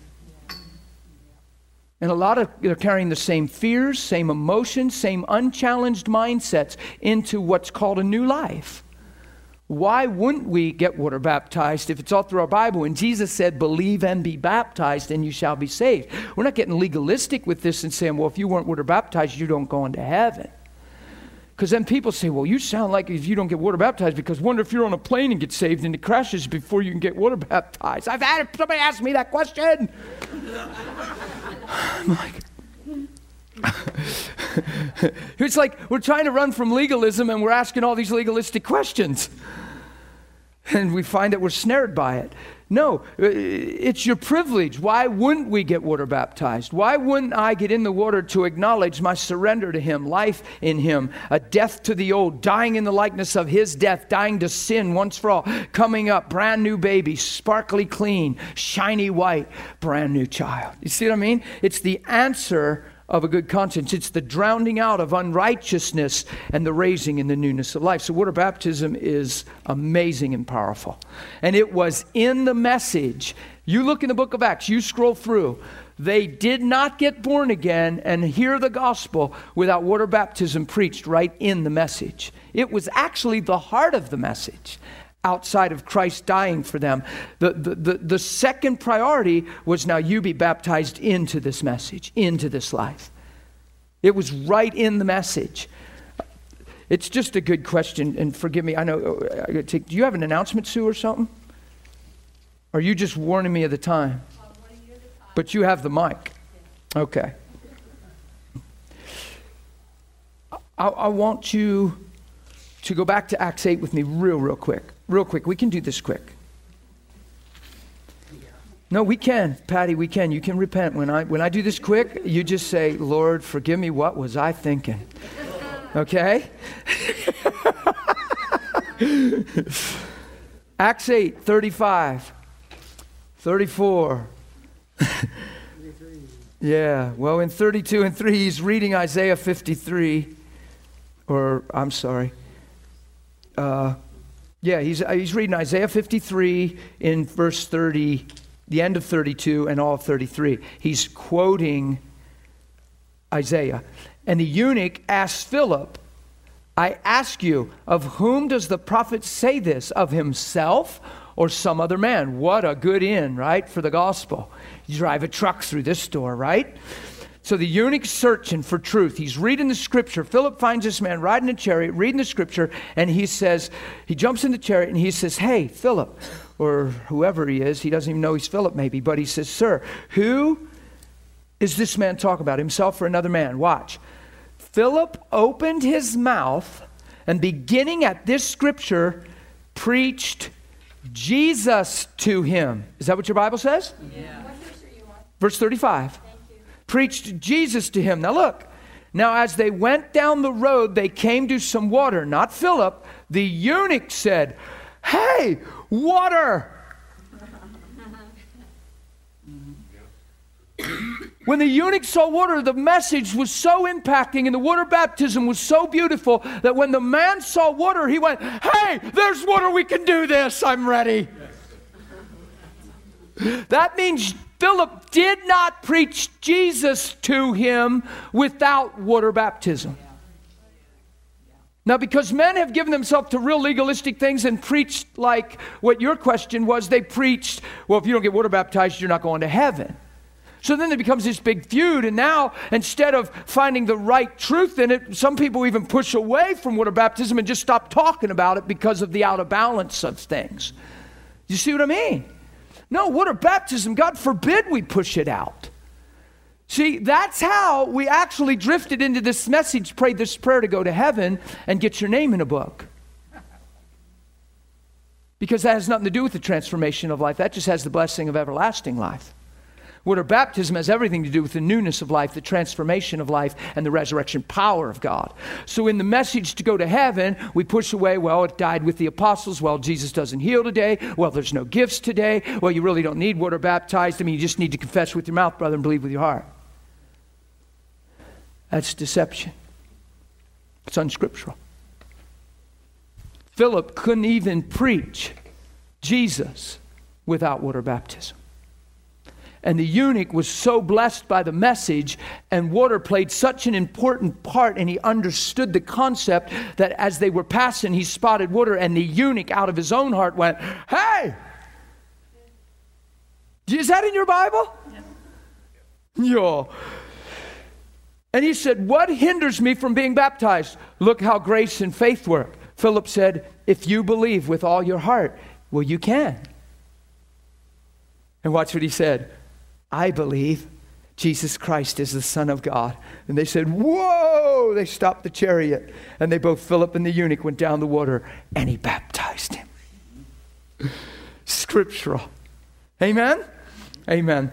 We uh, have to take a break. Today, after this class, we'll answer some questions at the break. If you want to be prayed for to receive the baptism of the Holy Spirit, if you've never prayed in tongues and you want to be prayed for, and, and you want us to bless you and pray, and you believe that you receive the baptism of the Holy Spirit, that if you ask, He'll come. We'll pray with you today after the school, okay? Gladly. And uh, if there's any, happens to be any students, you would think maybe we'd have covered this first. The way grace works, it's just right now. So, identity, and it might be because identity is so important in receiving the things of God and understanding that you're already worthy you're already fit and there's no defiling and you're not dirty and you're a vessel that's ready and you're a house fit for a king. Amen? You still have a comment or something? You got you want to holler out? Just that there's free cake out there from the from the reception. Ooh, ooh, ooh, yeah, so we'll never get cake. them back. You're going to have to ring the bell over and over and over. Yeah. Just want to give you that. That's uh, we'll get Chloe to lay hands on you.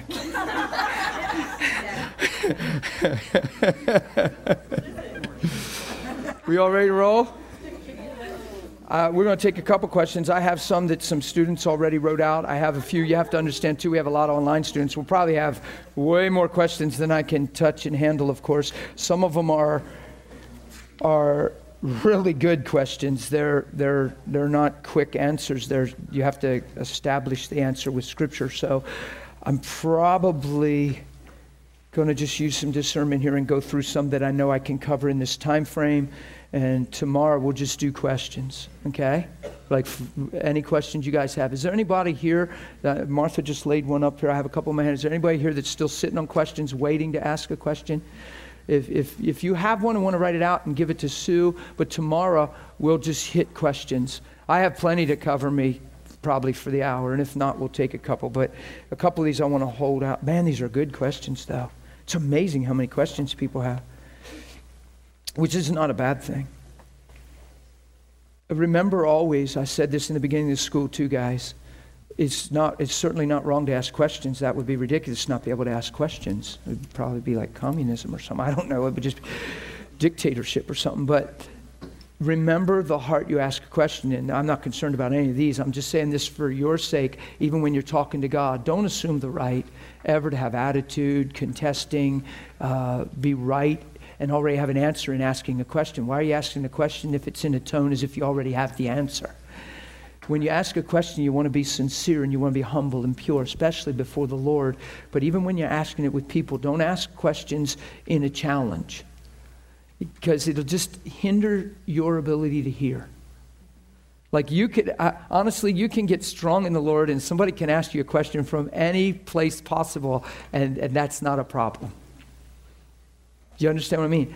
But it would be a problem for you hearing. The Bible says, be slow to speak slow to anger, quick to listen. So when you ask a question, make sure it's in all humility. Whenever in your group settings, if you're ever in a home group or a Bible study and you have a question, and, and I'm just sharing this for, I don't know why I'm, I'm, I'm staying on this, but it just feels helpful. If you have an area that's frustrated you, you'd be amazed how that question comes out of you with a bite, and with a frustration, and it hinders your ability to actually hear. It could actually, the people that you love and the people in your home group, it could actually threaten or intimidate the people you ask the question to, too. You just want to always keep a good grip on your heart and the why behind everything you do, is all I'm saying. Okay? These questions are all good. There's nobody's challenging, nobody's anything. And I, I don't mind if people challenge. you get challenging questions a lot, and it's okay. Jesus got them all the time. I like Jesus too. A couple times he said, Let me ask you first a question. so, students, let me ask. No. okay, let me go on with this. Okay.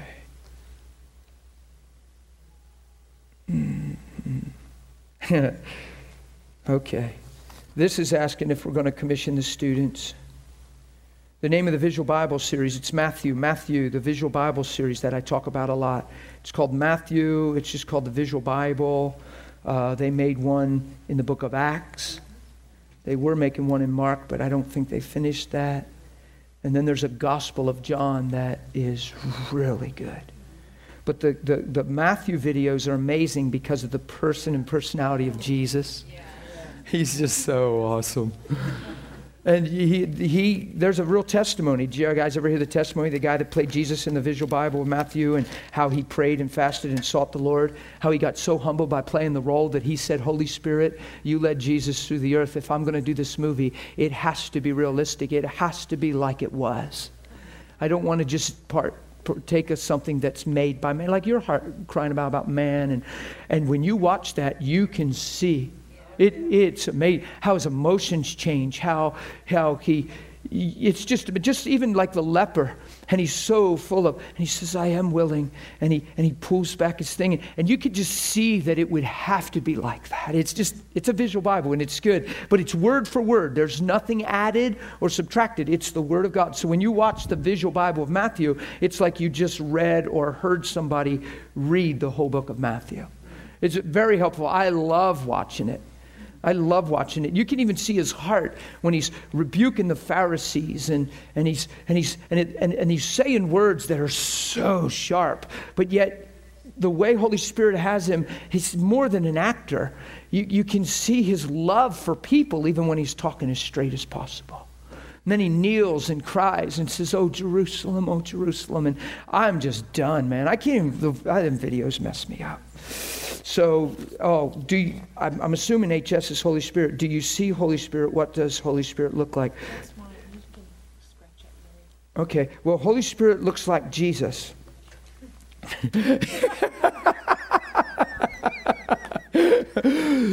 Holy Spirit is a spirit. He's in, so he's yeah. I just want you all to know and understand. There's impressions. There's ministrations. It doesn't say he's a dove. He came uh, came like a dove. Uh, he comes and shows himself in many ways. I I, I did a wedding once. I shared a lot. I shared it in this school. You guys know. It, it, I saw with my eyes, it was like the smoke it looked like a, a, smoke or a mist. It was neat looking, but it came over both shoulders, joined as one tunnel, split around. The bride and groom went this way, passed each other on the way around, and went around about four or five times, tied them, and went out over the people and fell. It's phenomenal. It was really cool. And the people knew what was happening and didn't know what was happening because they went. And when they went to receive the bride and groom, they all ran to me and cried and said, What's happening? And I said, uh, Jesus. no, I explained. So there's just neat things you get to see. Those things are fun. Please don't, don't even, I, I know people will disagree with me on this, but this is my encouragement to you. Don't even chase after them or look for them. They come in your communion with God when you can well steward them and they never just get weird in your life. You don't, you don't live for them, you live for Him. And in living, I've had crazy things. Twice I've seen the ceiling open and a clear crystal waterfall pour out. Twice. I'm not looking for that. Once it was on me and reinvigorated me after some witchcraft stuff. The other time it came on a lady with a brain tumor and disappeared the brain tumor. The lady in the bench was sitting from me to Kimberly away from the lady that it was happening to that far away, from here to there, and it was splashing her, and I could see the splashes splashing and touching, spritzing her. And she was going, in the room. And she's not, she's from a, this lady was from a very denominational circle and had no history of manifesting charismatic stuff. She wasn't taught or trained in the church, and she didn't have any learned behavior. Forgive me. But there's a lot of learned behavior around from the circles we run into, and it's just, it's tough. It's hard to address because you don't want to judge. But Kimberly's sitting that far, or the lady's sitting that far away as far as Kimberly, and I'm watched this thing come on this lady and took a brain tumor out of her. But the splashings was hitting the lady, and every time it splashed, and I saw it spritz her. And it was just God showing me how the Spirit of God is a living realm and powerful, unseen but powerful, real realm. And every time the little spritzes touched her, she went, oh, and this is a lady that doesn't shake her manifest. And it didn't seem like she had a choice when that water was spritzing her. yeah. and I like that. So it was just fun. So, Holy Spirit's our friend. He's a spirit, He's Holy Spirit, but He reveals Jesus. Amen? And He manifests Jesus and He speaks on behalf of the Father, and it's just really, really good.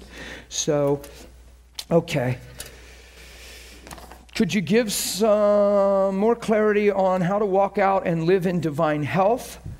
For a person who eats organic foods, takes supplements, etc., not sure what it would look like. You said in class that we're not vulnerable. That's neat because that's answers I always give. That's to our environment. So I'm confused about the spiritual versus the natural, being a good steward of our body.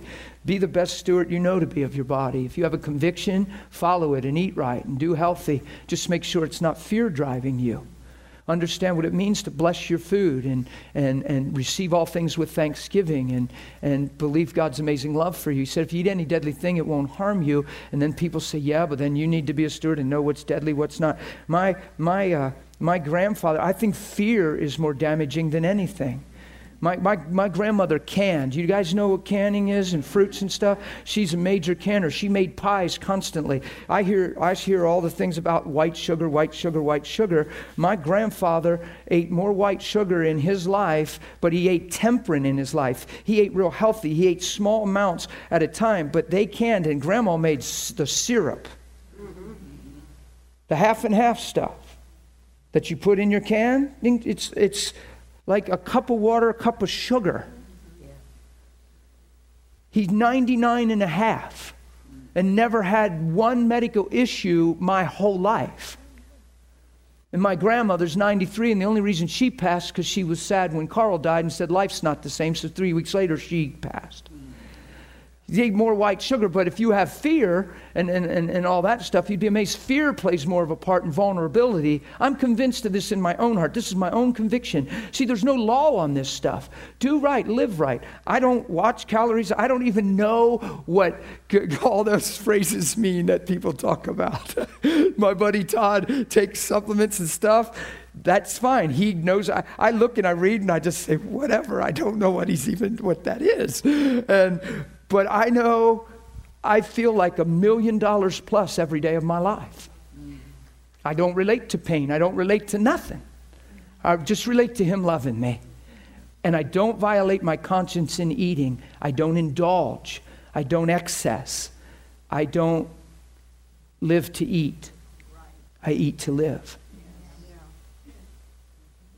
I'm not, I don't run to the buffet excited and eat till I can't walk. I'm serious. I'm, that's what people do. Come on, it's all over the earth. Two for one, extra double, extra large. All you can eat, all the signs. They're trying to get you more for your money, more for your buck. Eat till your heart's content. I don't live that way, and I won't live that way because it would violate my conscience. And if my conscience is clear, I have confidence before Him. Paul said, All things are profitable, and, and if you eat them, with thanksgiving. Now, I don't I won't just go eat excess. I won't just take a spoonful of Crisco and eat it because I think it's good. Come on. But what I'm saying is, I don't read every can. Do you think God saw the year 2011 and population? If everybody tried to eat organic today, if everybody tried to eat organic today, nobody would be able to eat. Just a few because there's no way you could supply the world. And if you eat any deadly thing, it won't harm you. I know how Christians can be. I've been around it at the altars. They'll read an article on this preservative and this new finding, and fear grabs them, and now they're going to pray just in case. No, when you read that article, you God, thank you for the gospel. What would I do without you? I'd probably die. Thank you that I'm preserved and protected in you. And then if you have a violation about that preservative and it bothers your conscience and you're trying to find faith, then just leave it alone and just don't eat it. You understand? So I, I, I'm, I see people, what they call it a health kick and they call it wisdom. And uh, around a lot of people that I'm around, it's, it's, it's not just stewardship of their body, it's a lot of vulnerability and fear. That you need to decide. I'm not judging that. I'm saying in cases that I know of, for sure, a lot of it's vulnerability and fear. Like, like they have fear for you if they see you putting something in your mouth that they wouldn't put in their mouth. And they're afraid for you because you're eating that. You might just be totally okay. So you could have feared for my grandpa his whole life. And he didn't know any different. He was fine. He lived, he was the most modest eater, very thin man tall and thin man, the most modest eater I've ever met. But he ate more white sugar than any 10 of us combined in his probably his life. So some of this stuff I think it's more wrapped around fear and natural knowledge.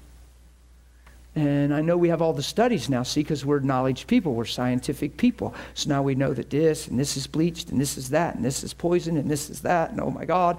And most of us are afraid to live on the earth today as if there's no gospel protection or covering in the Holy Ghost.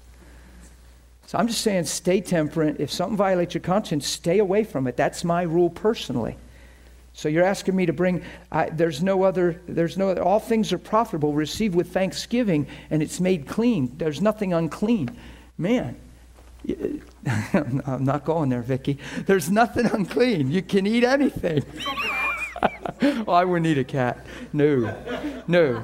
I'd eat a rabbit. I like rabbits, actually. Donna said cats taste the same. oh, no, now you have three. Donna, go ahead. And I know my answer is probably causing a thousand questions. But here's what I'm simply saying live by faith, live in temperance, and don't violate your conscience. And the law of love says that if something bothers you, don't do it. But whatever you do, whether you don't do it, don't do it under the Lord. And if you do it, do it under the Lord. Don't get religious and don't fight over it. Face the key. Anything not of faith is sin. So for Christian to come to me and say, Well, I don't think you should eat that. Well, you're a man of God. Don't you know what's in that? You're poison in your body. God gave you. You shouldn't eat that. And it's because you read a newspaper article. And now you say you're loving me and trying to protect me, but it's vulnerability and fear. And I have no conscience, no conviction. And I actually don't have a problem eating a lunch sized bag of chips. No problem whatsoever. I eat it once a month. I'll eat a bag of chips probably, but I have no problem doing it, but I won't eat a bag of chips. You follow my point? But there's some people that's, my God, why would you even stick that in your mouth? Don't you know how they make that and what's in that? That's just like death in a bag. And I'm like, that's your concern. I'm just, okay, thanks. And, and a lot of this is fear. A lot of us believe we're vulnerable to cancer. A lot of us believe we're vulnerable to the flu. That's why we get the shots. I'm just saying. I, I, I, I, don't have, I don't have one piece of medicine in my home. Now, I don't preach this stuff usually, but I'm not waiting to get sick. I don't have one bottle of nothing. No stomach settler, no Rolaids, no, I don't have, I have never, I don't put none of that in my body for 16 years. I'm not expecting that. And if I would find myself in that, there's something that I have. See, now I'm getting flaky on you. And I'm not condemning you. I'm not saying this comparing. You could hear it that way and, and, and cross the line. There, I would rather have a headache for two hours and lay a hold of faith and have God deliver me so that I learn that He's my help in time of need than just grab uh, uh, uh, three or four somethings, pop them in, and get rid of it in five minutes so I don't hurt. I'd honestly rather walk through that little bit of pain and believe God and just trust God. And uh, that's me. That's me talking. I'm not telling you you're wrong for popping Advil in your mouth. That's ridiculous. I have never preached that, and you've never heard me say that. But because we rely on these things, it's a fine line where you begin to be dependent on things that give you immediately relief yes. instead of building something in this way. And I'm just that kind of guy. I, you know, you say, well, you have a high tolerance of pain and all that. I probably do, but but I'm that way. That's how I think. I that's just me. That's not to judge you. I'm just saying I'm answering this question directed to me. So I eat pretty freely. I eat very healthy. I grow my own stuff in the garden. We can. I don't eat a lot of weird stuff. I don't stop at fast food hardly ever. I love it. Who thinks it's good? I love it, but I don't stop there much the way my life is. I eat, I eat probably pretty healthy uh, at large. Now, a person that's big time organic or in, in health foods would probably think I eat terrible. Probably. I actually have a conviction and conscience that I eat pretty good. And the Holy Spirit doesn't tell me any different, and He loves me, and I'm in communion with Him a lot. And he's never told me, Dan, you shouldn't do this. Dan, you shouldn't do that. One time I was indulging uh, sugar in an excessive way and I didn't realize it. And I had a little pain right here. And it was there for five days. It was right there. It started to bug me because it was this silly little pain. I'm watching God do stuff. And I'm like, and I, and I have revelation some things. And I'll walk through some stuff with Jesus. And this little pain was just sitting there like, and, and after about five days, I'm like, and I just talked to the Lord, and He said, Dan, you eat entirely too much sugar. And He went, and He showed me what error it was, and I completely stopped it immediately. Why? Because He's my Father, and He's fathered me, and He showed me that that little pain was an excess in my life. It was outside of temperance, so it was outside the box of the way I live. And as soon as, watch, He didn't, I didn't have to stop that and then this thing wear off. As soon as he said that, I went, oh, it, the pain just went boop. That's amazing. I know a guy that your conscience and spiritual manifestations are made. I know a guy that was having struggles with smoking and he had a conviction. And I don't even think about people smoking, but people think about themselves smoking when they're Christians. I would never judge you. If, if you felt like you had to smoke, that's, that's between you and God, and you're working that out. And I wouldn't tell you, man, what are you doing? You don't need to do that. I, I, I don't even address that stuff. You've never heard me talk about none of that from the pulpit. That's, that's not even stuff I'm thinking. I'm thinking your convictions will work out. I know a lady that came off the drugs and the prostitution that led a Bible study for a year smoking while she taught her Bible study and didn't think nothing of it. And after a year, Holy Spirit said, You know, you really don't need that. As she grew in Him, and she went, Oh, and she realized, and she put it away, and she never smoked anymore. But she grew to that place. And Holy Spirit was amazing ministering to other people that still had issues and stuff, but He grew a foundation in them and grew them to a place where they let go of things that used to be. I think that's okay to that degree. I, I don't preach, well, you shouldn't drink, you shouldn't. It's like the old farmer ran over to the, what, what, what makes you a Christian? Well, I don't drink, I don't smoke, and I don't run the women. Well, I guess my mule's a Christian.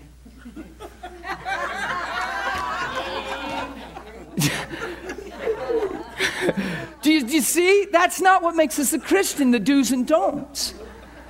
It's just, that's a Pastor Don thing. He's rubbing off on me. He has some little jokes. But, but, and I know you have a question back there, but, but do you guys hear my heart and what I'm saying? So, Romans 14, so for me, for somebody to come to me with their conviction and say, man, you shouldn't do that, da da da da da, well, that would be like me turning to them and say, well, you probably ought to get a little more free and get in faith and just get a little more secure in Christ. And now we're just fighting, and then we might all just start our own churches and make a new river. Yeah, I know. that was sharp. Watch this. The Bible says some esteem every day the same, some esteem a day different. It says, but if the one that esteems every day the same, let him do it to the Lord. And the one that esteems the day different, let him do it unto the Lord. And they're both standing the same before God. And don't you get on each other because they're both standing before God. Because of what you do, you do it by faith. It says, but if you're eating, if you're eating something and have a total conscience to eat something, and somebody doesn't have that conscience and you eat in front of them on purpose to boast your faith, you're not in faith at all. You've just stepped outside of love and you're the one in sin. That's right. So faith is the key on this thing. Faith is a strong issue. And, and of course, I'm aware of the health movement. Of course, I'm aware that a lot of ministries promote certain eatings and don't eat this and do eat this. And they spend whole shows on TV telling you what to eat and what not to eat and what causes this and what doesn't cause this. And, but my concern is we're not even preaching the gospel anymore. We're just trying to survive. And we're trying to do everything right, and we're calling it stewardship, and we surround it with certain names. But I think there's more fear and vulnerability than we'd care to admit and confess to. I mean, we call it the common cold because we all expect to get it. We call it flu season. We've given it a season. We, we have. We've given it a season. Heaven doesn't know what you're talking about. Heaven doesn't understand what you mean. Jesus came in the earth as a man. He wasn't vulnerable to all those things. There's a place to walk in the Spirit and still not walk foolish. It's not arrogance. It's all about conscience. If you violate conscience, you shipwreck faith. Anything not of faith is sin. So you let your heart be pure. You make sure you don't get on tangents. If I didn't understand what I'm saying, I could get on a tangent and just be out to prove something and probably get hammered quickly. Come on. So just be careful. I've seen more people in fear over eating right than just honestly eating right because they had that conviction to take care of themselves. I've seen it attached to vulnerability and fear more than anything. Perfect love casts out fear. I'm in the world, I'm not of it. I'm not subject. I told you that story about Red Cross, and they told me about the blood and stuff, my blood. And, the, and I said, What are you actually saying, ma'am? And she said, Well, it's like, it's, it's, she said, it's like you're not even living in the world. That's what she said on the phone. I said, Oh, I can explain this. And I shared the whole gospel with her. Because she said the things that aren't in your blood, they have to be in your blood. They test positive in 99.9% of people because of environment and exposure just living on the earth. It doesn't keep you from donating, but they're just there just because you're in the earth. You're on the earth. And she said, You don't have any of those things in your blood at all. And I wasn't surprised. It wasn't something I believed for specifically, it's something I understand as a whole. This is part of the package of redemption. I'm in the world, not of it. Wonder if I understand what that means. Wonder if I don't have to pray about every topic. Wonder if I just believe I'm as if I never ate the tree. So I'm living in the Garden of Eden. My feet are in the Garden of Eden. You think I live at 2280 Catherine Street. You're wrong. I live in heaven, heavenly places. Wonder if I do believe that. And there's more perks and benefits that are yet to be seen, and I just bump into them along the way because I believe one truth. oh boy, that feels good to me. Because, see, I believe what I'm telling you. yeah. I'm not condemning you if you have pains. I'm not that's that I'm not condemning you. What I'm saying is when you have those things, so divine health, here's the question. Could you give more clarity on how to walk and live in divine health? What do I preach constantly? Communion and relationship with God and receiving His love. And even if you're going through things, don't question, get on a search and try to find a better scripture to apply to prayer. Just keep receiving His love and grow up into Him in all things. And love casts out fear, and need won't drive you in fear. Love will release faith in your life, and faith will release all things. So you never become a product of what you're going through, you're always a product of what He's been through. So we're not comparing ourselves among ourselves in these things. If I'd share my t- personal testimonies too much, it would sound like I'm comparing myself to you, and some people would hear as, boy, I got a long way to go, instead of, wow, there's so much more to walk in. Instead of hearing, wow, there's so much more to walk in, we hear, boy, I got a long way to go. That is hearing in a wrong ear. I personally don't share a lot of the things I enjoy. I don't, when, I don't say a lot from the pulpit that I don't have pains and I don't this and I don't get sick. I have people privately come up and say, Do you ever get sick? I can't relate to having a cold. I've never had the flu since I've been saved. I don't understand what it means to have a fever, a stomach ache. I don't have that ever. I thank God for that. I'm not believing for that. I'm just in covenant and believe a bigger picture. I believe I'm in Eden. I believe I'm in Christ. And I'm not in the world and I am not vulnerable to it. I'm not expecting to get the flu. My biggest challenge, if I would get it, would be shocked that I have it, probably. I have to get over that. not here we go again. I hope you guys are hearing my heart clean on this. I'm trying to bear my heart without you hearing me wrong. Because I know there's people here that you have certain challenges and stuff. Your, our answers are receiving God's love. I, I, went to work and, and I was supposed to work, and they said, You can't miss any time in your 90 day probation. I got sick the first night in my body. I started to feel the symptoms at supper. I couldn't eat, and I had to get to work in an hour, and I started to feel like the flu coming on me. I thought, You're kidding me. There's no way. I never get the flu. And, and I went up and I started quoting the word in my bedroom and did what a lot of us are taught to do. Now I'm preaching all these scriptures. Because if it gets down to it, I've read that book. I could preach for a long time scriptures in my bedroom and quote the word. And I'm there, and Holy Spirit's like, shh, Dan, shh, shh, just open. Psalms 103, just open it. I turned to Psalms 103. Bless the Lord, oh my soul. Laid the Bible down and stirred me right back to union and communion relationship. I bless you. Oh, I bless you, Father. Here I am striving, quoting, praying, caught up in works, trying to get a breakthrough. I bless you, Father. And I don't forget your benefits. I'm standing I don't even remember when I got totally free and healed. I just know 15 minutes later I'm a gushy mess and I feel like a million bucks. I'm trying to get a healing. And the Holy Spirit's going, Psst, shh, shh, hey, what are you doing? This ain't us. Dan, I'm over here. Come sit with me. I'm on the floor quoting all these healing scriptures. Knowing this has to leave because I'm a child of God. Nothing that's not of God can stick to me. And I'm praying all these scriptures. Holy Spirit's going, Psst. Hey, what do you do? Come here. Bless the Lord. union, communion, relationship. I just shifted a gear. I was like, duh, because I was so shocked that I felt that way because I was so expecting not to feel that way. The night before, my supervisor had the flu and got healed just standing around me and confessed it publicly without me praying for him. Out of the blue. I don't know what it is, but I'm standing by this guy, and every time I get near him, I feel better, so I've been hanging around him all night. and I go, I can explain that. And I did explain it to all of them.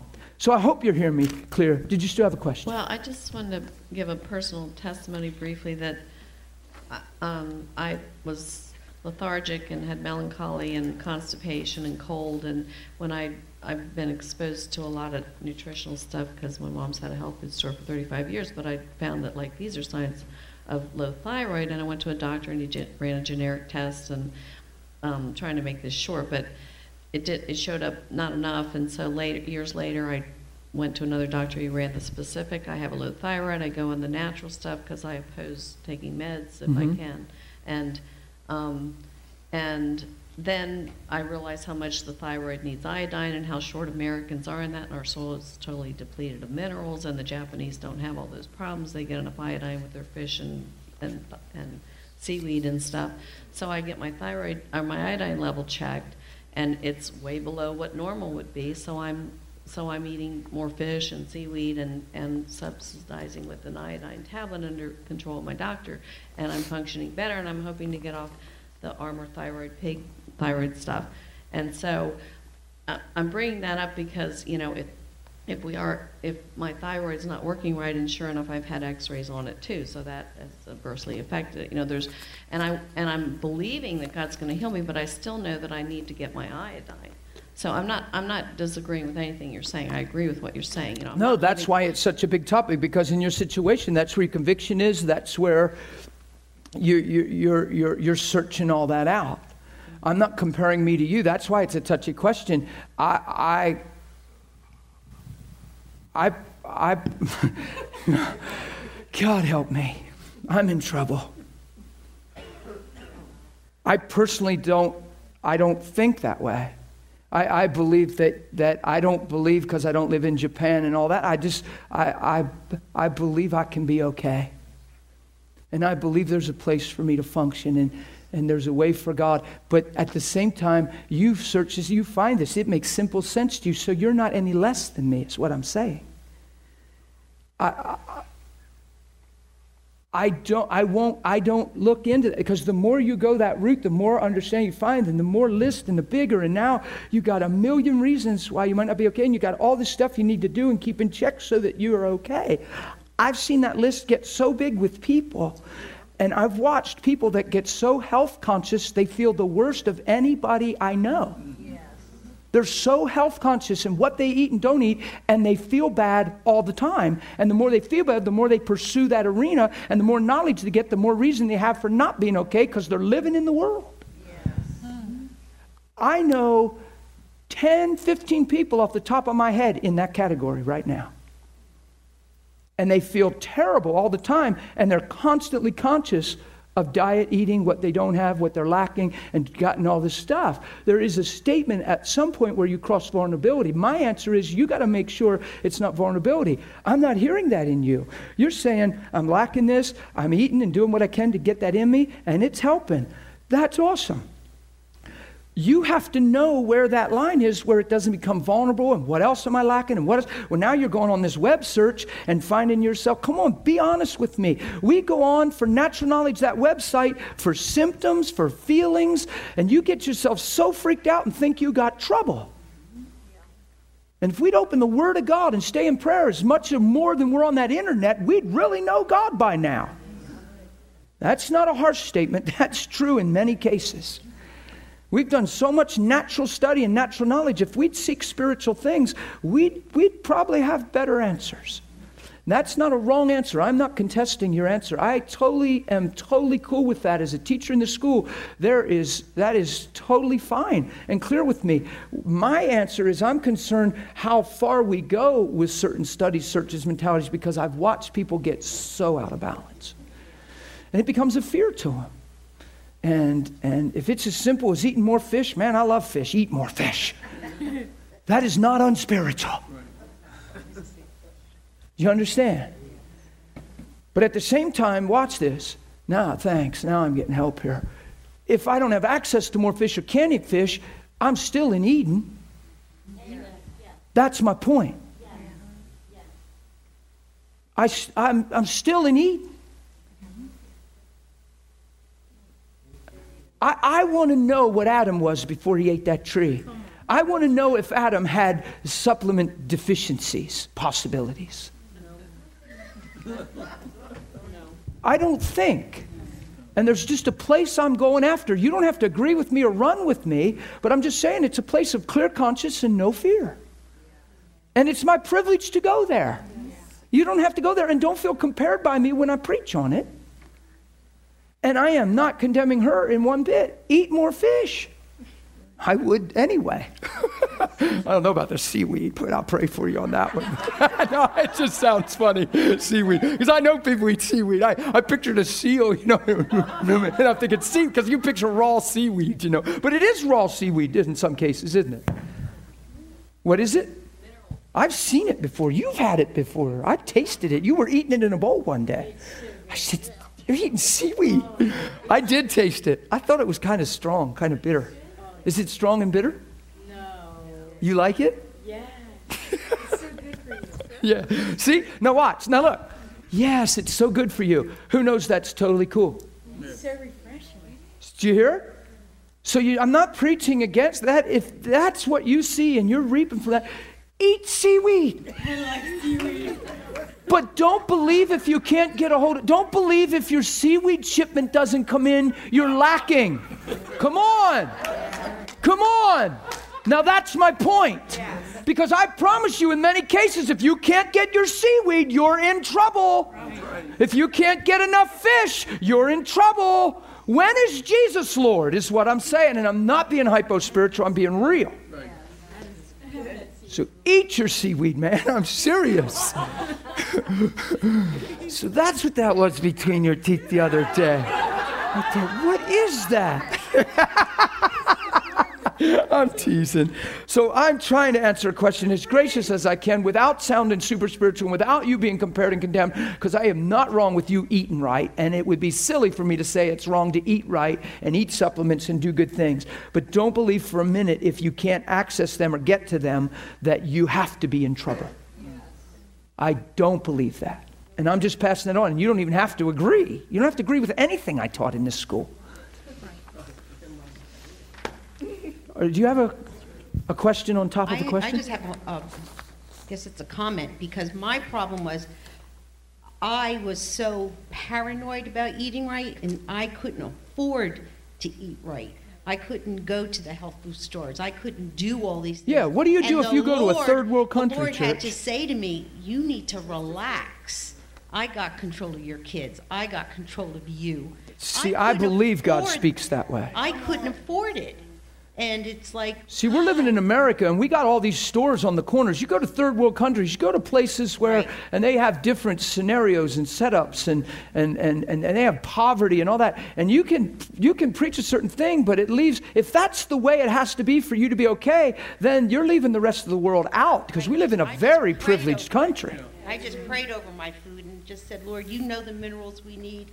You know what my children need. And I just believe you're going to do this for me because I, there's not, we're doing the best we can. And we're yours. Amen. I like that. I went to a Mediterranean restaurant in Massachusetts, buffet, got one plate, but I felt it pretty good. but they had all the names in Indian of the food, so I had no clue what I was eating. So it was just so fun because I didn't have a clue. So I just got something of everything. Went the whole way around. They said it was very spicy and seasoned. The only word I recognized was goat. So I know I ate a goat. I don't think there was CATs in the bins. I don't think, but I'm not sure. But all I know is this. I took that plate and said, "Thank you, Jesus. This is going to be fun." I just because on that sheet you said to Peter, "Don't call what I've made clean unclean." And that was you talking to Peter, and I am not going to call it unclean if you said it's clean. And I will not. You're the Lord God. So thanks for this food. And it was so good. And I don't even know what I ate. I, I don't have a clue. it's, it's like, uh, can I, can I share this? Vicky's daughter's out of country. She's in a, in a culture that eats guinea pigs. I love guinea pigs. She has a little pet guinea pig. And now she's in a culture where she can't offend, so she has to eat, in a sense, her pet to not offend people. What's more important? It tastes good. Offending people or keeping people in a good place where they can receive from you and just being kind of like, well, I ain't eating a guinea pig, or going with their culture to keep their hearts open or stumble them by saying, I ain't eating no guinea pig. So, what did a woman of God do? Eats the guinea pig. Why not? It tastes delicious. You like them? yes, I love them. You eat them? Yes. She's awesome. See, she's up here saying, I eat guinea pigs. I eat rabbits. I never ate a guinea pig. Are they good? See, we're eating all kinds of clean things. But you go to cultures like David Hogan preaches, you know, you're, you're not supposed to eat, drink like blood in the Bible. But he gets these villages saved and they, they want to honor him, or he'll go to a village to preach Jesus. And when they receive him in, there, there's something they drink or eat there all the time. It's called blood moldy. And he says he is totally convinced that it's more important to eat the blood moldy and keep them in a place where they can receive from him than violate them and make him seem outstanding, proud, or whatever, where he has no voice in their life. So, in that sense, he's becoming like the Jews to win the Jews, but, but it's all for the sake that in a minute they can get saved and understand, and he can teach them why they don't eat blood. But until that point comes, he said he'll wolf down a, a bowl of blood mo- moly like it's ham and eggs. That's what he said. But he said, but it ain't. It's all about love and the conscience and God's grace. God's a lot bigger than that stuff. Do you understand what I'm saying here? So that was a that was a bigger question than I I knew it was actually.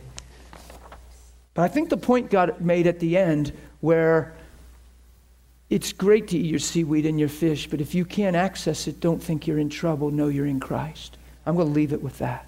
Feels healthy. Yeah, amen. No, I understand. I was making a point that you're, eh, because I wonder if you go to a foreign country, wonder if you end up somewhere, for, wonder if the chips fall and you don't have the shipments, wonder if some end times kind of thing we get thrown into and you all of a sudden need to have faith. You ought to just have it now. You ought to know you're okay. You're in the Christ. You're never going to die. You're in the Lord. Elisha's by the brook. Ravens brought him food. That was probably was unsanitary.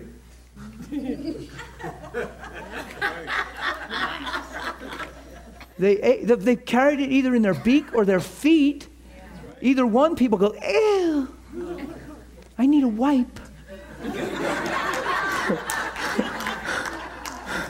Come on. If God's sending it, it's okay. Peter said, No, I've never put anything unclean in my mouth. Eat, Peter. that was God. Eat, Peter. Are you still got a question or a comment on this food thing? Oh, I never got, I have a comment about, I asked for eight, I go for it, dear. It's just, I love you, Patty. I bet you do. No, I do. You're gonna miss it. And not because I'm commanded to. People say, well, I'm commanded to. I love you because I do. No, my, my, que- it has nothing to do with that question. Oh, good. No, I'm not going there. Um, it was before when you were talking about, you know, with people smoking, you said, you know, like, it has, has nothing to do with the non-Christian or, or anything, but now, after you become a Christian, Right. okay, not with the smoking, and like, just say drinking. I have s- so many, this is a question that's been on my heart for a long time. Uh, I guess it doesn't say anywhere you should not drink. Okay, however, I was on the other, it's like the, one day I was out in my backyard and it's like the Holy Spirit said to me, you know, if I'm in a restaurant and I'm, you know, and I see nothing wrong with, I'm having one drink, a, you know, a social drink, but somebody walks in Right. That there's, knows me. There's a lot to consider there. That's right. that knows me. And even That's Romans 14. It would do everyone good to read Romans 14 and become it. It's called I the law of love. If I cause them to stumble, Right, I cause them to sin. right.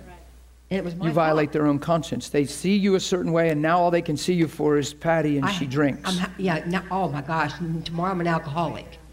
Patty, and she drinks. Uh, You know, there's a lot of Christians that say, well, there's nothing wrong with it. You know, he turned the water into wine, brother. And, and, you know, there's a lot of stuff. There's a lot more factors. It's called the law of love. You know, some people say, well, all things are lawful for me. Well, it also says that you shouldn't come under the power of any. I mean, there's a whole lot of things that we could touch on that are touchy, that people get ruffled feathers over. The smoking thing, I'm glad you actually brought it up because I didn't finish what I was saying because I got pulled off into that food thing. But, which was a good question. It's a very good question. Uh, I guess what I'm saying is believe for divine health and believe that you're in Eden and believe and grow in love that God has for you and just keep growing in redemption in the finished work of Christ because it's your faith in that one truth that takes you there. It's not believing for healing.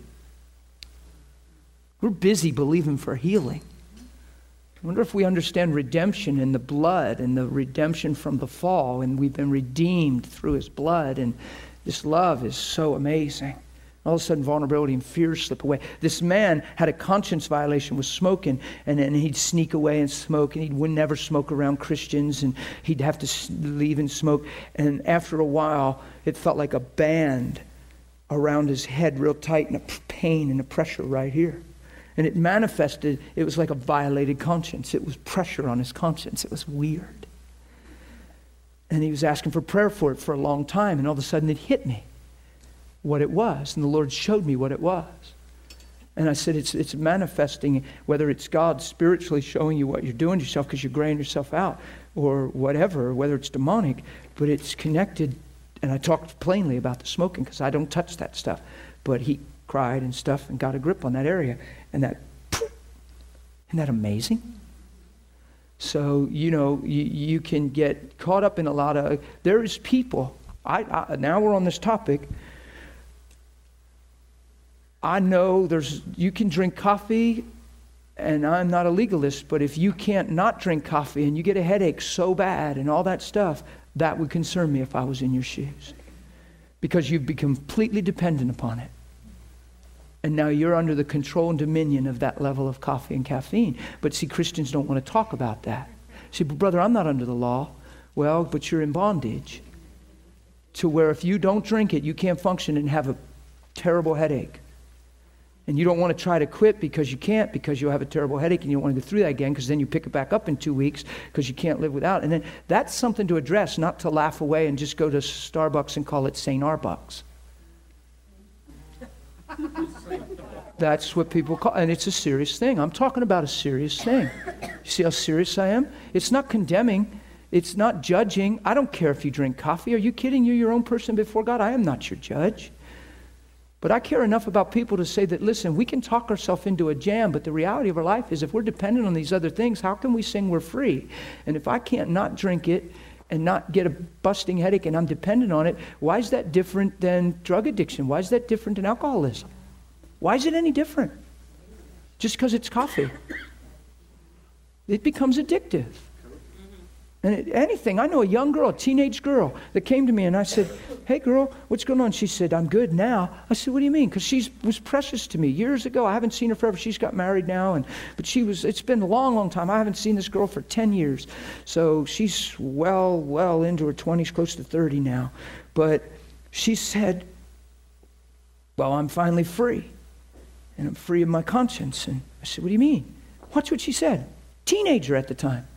I don't drink Mountain Dew anymore. I said, Well, what's wrong with drinking Mountain Dew? I said, I actually like a good Mountain Dew now and then. She said, I was addicted to it. And the Lord showed me in prayer. Did you ever notice I had a bottle? And I thought, my gosh, you did. Every time I saw her, she never didn't have a big bottle. She's a little skinny girl, and she's always carrying this big bottle of Mountain Dew with her. All the time, nonstop. And the Lord showed her she was living by it, that it was actually like people do with alcohol and drugs and, and smoking. And He loves her. And he's, she was saying, Why can't I get close to you? Why do I feel this and that? He said, Honey, you're depending on this. You need this, and without this, you're not okay. But without me, you're not okay. And as a teenager, she just laid down Mountain Dew. And I thought, that's commendable. That's cool. Now, is God a legalist? He pointed it out to her in prayer. See, this kind of stuff we get uneasy and don't like talking about because we're leaning and dependent on a lot of other things, but we're pursuing to know Him more, but all these things we're leaning on. And, and, and, and uh, David Hogan says he doesn't drink coffee unless he's in Mexico because it's culture and they drink coffee like crazy. So he drinks coffee there, but if he's not there, he doesn't drink it. What's that mean? He's drinking it socially to not offend, but he's not addicted. He doesn't need it. So this is a hard topic sometimes when we bring it up because people think, oh my God, I'm addicted to coffee. I don't want to face it. And here I'm trying to pray because now my whole life is just shot because I'm addicted to coffee. And that's why it's hard to talk about it because of how people react. But I'm not saying that. I'm saying if you have that conviction, man, wean off, ease off. Ask God for mercy and grace. Put all your trust in Him. And I'm not even saying stop drinking, just make sure you're not bound to anything. I don't want to be bound to anything. Anything. And, and, and that's not legalistic, it's just flat out truth. I don't want to be bound to anything. It can be, it can, hunting and fishing was that to me before I was saved. I, ha- I was so addicted to getting out of my house and being in the outdoors. It was the same as an alcoholic, exactly the same. Are you following me? Tried to fill a need in my life, and the more I did it, the more I had to do it. So when I got saved, I didn't fish for five years, just for my own conscience sake to know I was free. I wasn't going to hunt at all. And my wife forced me out to go kill a little deer. Because she said, You're not going without a deer. We didn't need to eat a deer. I said, Kimmy, it's okay. I'm not, no, you're getting a deer. She literally forced me out to go get a deer. Yeah, good girl. huh? Yeah, she's like, I went home one night. I didn't have my license or nothing. She said, You go get your license now. I said, I used to not, you couldn't even keep me home. Now I want to stay home and you're pushing me out. Go get a deer. We're eating spaghetti, my favorite meal. And she said, Why haven't you hunted yet? Well, why can't you go now? Uh, you should see me walking down the road tracks with my bow. Lord, I just don't believe she's pushed me out here to hunt. I don't even want to hunt. I didn't even want to open this door in my life. You know, this was a bondage to me. I didn't even want to go climb up in a tree and get this thing back in my blood. I don't even want to hunt. I'm asking you to let this happen and get it over with. I don't want to just sit out here in a tree for weeks. I get up in my tree, I hang my bow, and look, and it's like, and don't think God doesn't help me hunt. Because one time I was sitting, he said, You better stand up. You better stand up now. He helps me hunt. Last year, two years ago, turkey season, he said, Don't go that way. Go out this way till nine o'clock and call from out there. And I got a big old gobbler. Jesus walks with me and hunts with me. He's cool with it because we utilize it and we eat. And it's on that sheet with Peter. So I climbed my tree and I looked and there's the deer walking in. And I know some of you ladies would be like, oh my God. It almost looked like it was being led through the woods right to my tree. It, it doesn't happen, guys. You that hunt know this doesn't happen. You're moving when you climb a tree. You got to get in and things got to settle. I don't even have my mask on. I put my thing and here's this deer just. and I'm like, oh my God. I looked up, I said, this is ridiculous. I'm saved seven, eight, or no, by that time it's two months. I'm like, this is ridiculous, Lord. I mean, come on. It walks right through the woods with a bow. Getting the shot is always hard and stopping. He comes right there at the tree and goes, boom. He goes, boink, boink, boink, boom. My truck's there. I drive right on the field road, throw him in my truck. I'm home, and they're just barely cleaning the dishes from spaghetti. and my wife said, Why aren't you hunting? What, was the wind wrong? Was somebody in your spot? She knows the language because I was a hunter. And I said, well, and I played it up. You should saw. I said, what are you talking about? You told me to go get a deer. How long does it take a guy to get a deer? I said, let's get out the spaghetti. Oh, you couldn't have got a deer. You were only out, you couldn't have been going six, seven minutes, you seven minutes into your tree stand a minute. I said, how long does it take? How about that spaghetti? And the kids couldn't take it. They ran out. Boom, boom, boom, boom, boom, boom, boom. And I heard them out there screaming and squealing because they're looking in the back of the truck. My wife said, you couldn't have got a deer. She turns out and she's like, What? And I'm sitting there eating like a king. Just how long does it take to get a deer? so it's just fun. That's the only reason I hunted, because my wife said that she utilized the, the meat. Go hunting. That doesn't mean, and she said it doesn't mean you're addicted to the outdoors. But watch how clear my conscience got and how tender my conscience got that I didn't want to open a former thing up and feel like I was still in need. And that was just my love for God doing that. So don't get condemned about these kind of teachings. They're things to really face. They're really things to face. You want to be free in every way. And that doesn't mean you're condemned if you drink coffee in the morning or you can't wait to get up and drink coffee. I hear preachers make fun about it and make it light. But you got to be careful when you start jesting too much with things because you're trying to talk around your consciences at times. And it's time to face things. It's not wrong to drink a cup of coffee. It's not wrong to drink a glass of wine with your spaghetti dinner. Uh, yeah, I said that. I wouldn't do it. I'd have no desire to do it. But I could sit with you at your house and you could both drink a cup of wine at your spaghetti dinner and I'd think nothing of it. But at the same time, you've got to be conscious to what maybe somebody else might think, especially a young Christian or whatever. But I wouldn't do. I don't have any desire. I don't even I don't have any desire. I don't even have a desire to put that stuff in my body. But if somebody feels like they like it, enjoy it, hey, turn the water into wine, brother. What, well, so be it. I'm not going to ever judge you on that. But you're the steward of your heart. And I've heard a lot of people talk around things and say, well, I just do it socially. And you find out that they can't help but to do it, that they're actually using it as a stimulant to calm them because the day is so tense. That's a scary door to begin to open right there.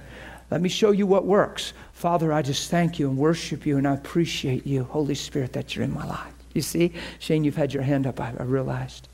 And we got to end now, and I got a lot of questions. Tomorrow I'll try to wrap up questions. Go ahead.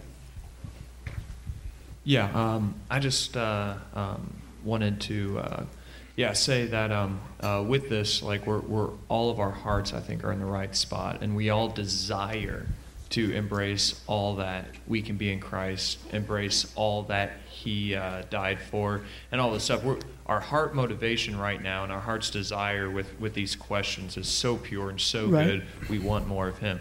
And I see um, a little bit uh, of a temptation or a possible stumbling point if we go home and then we're like, okay, I need to start looking at, you know, start to try basically where we try to point out places that we feel like we're going overboard in. Like, okay, you know, let's start looking at my coffee, start looking at my medicines, like what am I starting to rely?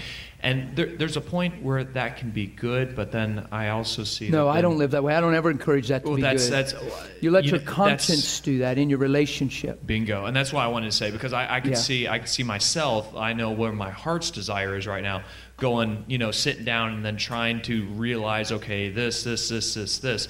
But that's where exactly everything you've been talking about, your conscience, where you just live your life, and then when if you wake up in the morning and you start to get coffee, let Holy Spirit be the one to say, Yeah. hey, you know, look at this, or something like that. Where we're not we're not the evaluators of our own life. We don't, you know, we don't need to go around condemning or judging ourselves in a sense. Just let the Holy Spirit say, hey, you know, this or that. But in our heart motivation, we I know that I have the temptation to go home and try to analyze my life in a with a good motivation. Well, uh, right. A lot of people out of do that. communion, A lot you of people do that. They look introspective to, to find out what's wrong, what's not in line, but they come up with a negative resume.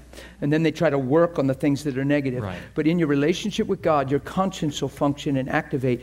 The, the part that concerns me when people have a conviction, they know something's not edifying, but they don't address it and they kind of just let it wane. That's where you guys and me need to be great stewards of our life and heart. And if Holy Spirit's gracious enough to illuminate us at all, please follow your convictions. Because what you do is you gray yourself out spiritually, you start getting condemned down the road, or you start talking around what you are already convicted in.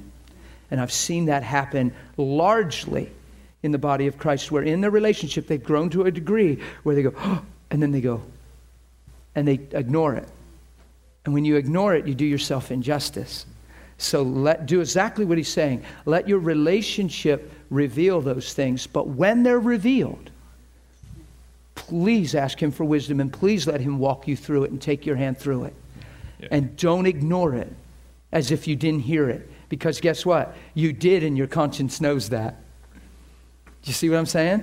There was a time I heard God speak to me, and I didn't understand ministry, and I didn't want to go back to the office, and I was at a workplace, and God said, I want you back in the office, and I totally ignored him.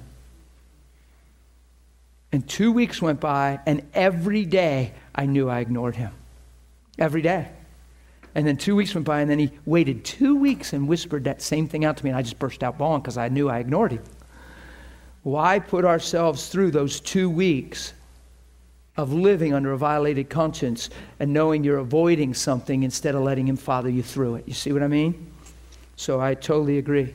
So don't go home and nitpick. That's why I said you can't be condemned by what I said. It's a very touchy topic, but, but it, stuff needs talked about sometime like this. Amen? Amen. So we'll, uh, we'll answer questions tomorrow. Why don't we stand to our feet and just thank God? We'll do some more questions tomorrow. We got plenty of them. More, more than we'll get answered, actually. Thank you, Father. Let's lift our hands to Him, please. Let's just thank Him. He's awesome. Just talk to Him a little. Just get personal. Just thank Him for everything that's being imparted. Just take Shane's heart in closing and just, you know, know that right now you're in the love of God and the grace of God, that your heart's right, that you want Him. You wouldn't be in this school if you didn't want Him. And Father, I thank you. There's nothing that can keep me from you. Continue to father me, Lord. Continue to lead me and guide me in truth. I want to be everything you've designed me to be by your grace and by your Spirit, not just because I tried hard, but because you're willing to give me the kingdom. So, Father, I receive right now from you. This is a prayer I pray myself all the time. I believe we can pray it and believe it corporately. Father, we don't want one drop of grace available to our lives to miss our lives that Jesus accomplished and paid for. Let it come on us and teach us who we are and what's possible through the cross and resurrection of our King. Let grace abound and let mercy have its way and mold us and shape us in your image, God. Thank you, we're willing. And we say, Yay. Amen? Amen. Amen. Bless you guys. We'll see you tomorrow for the last day of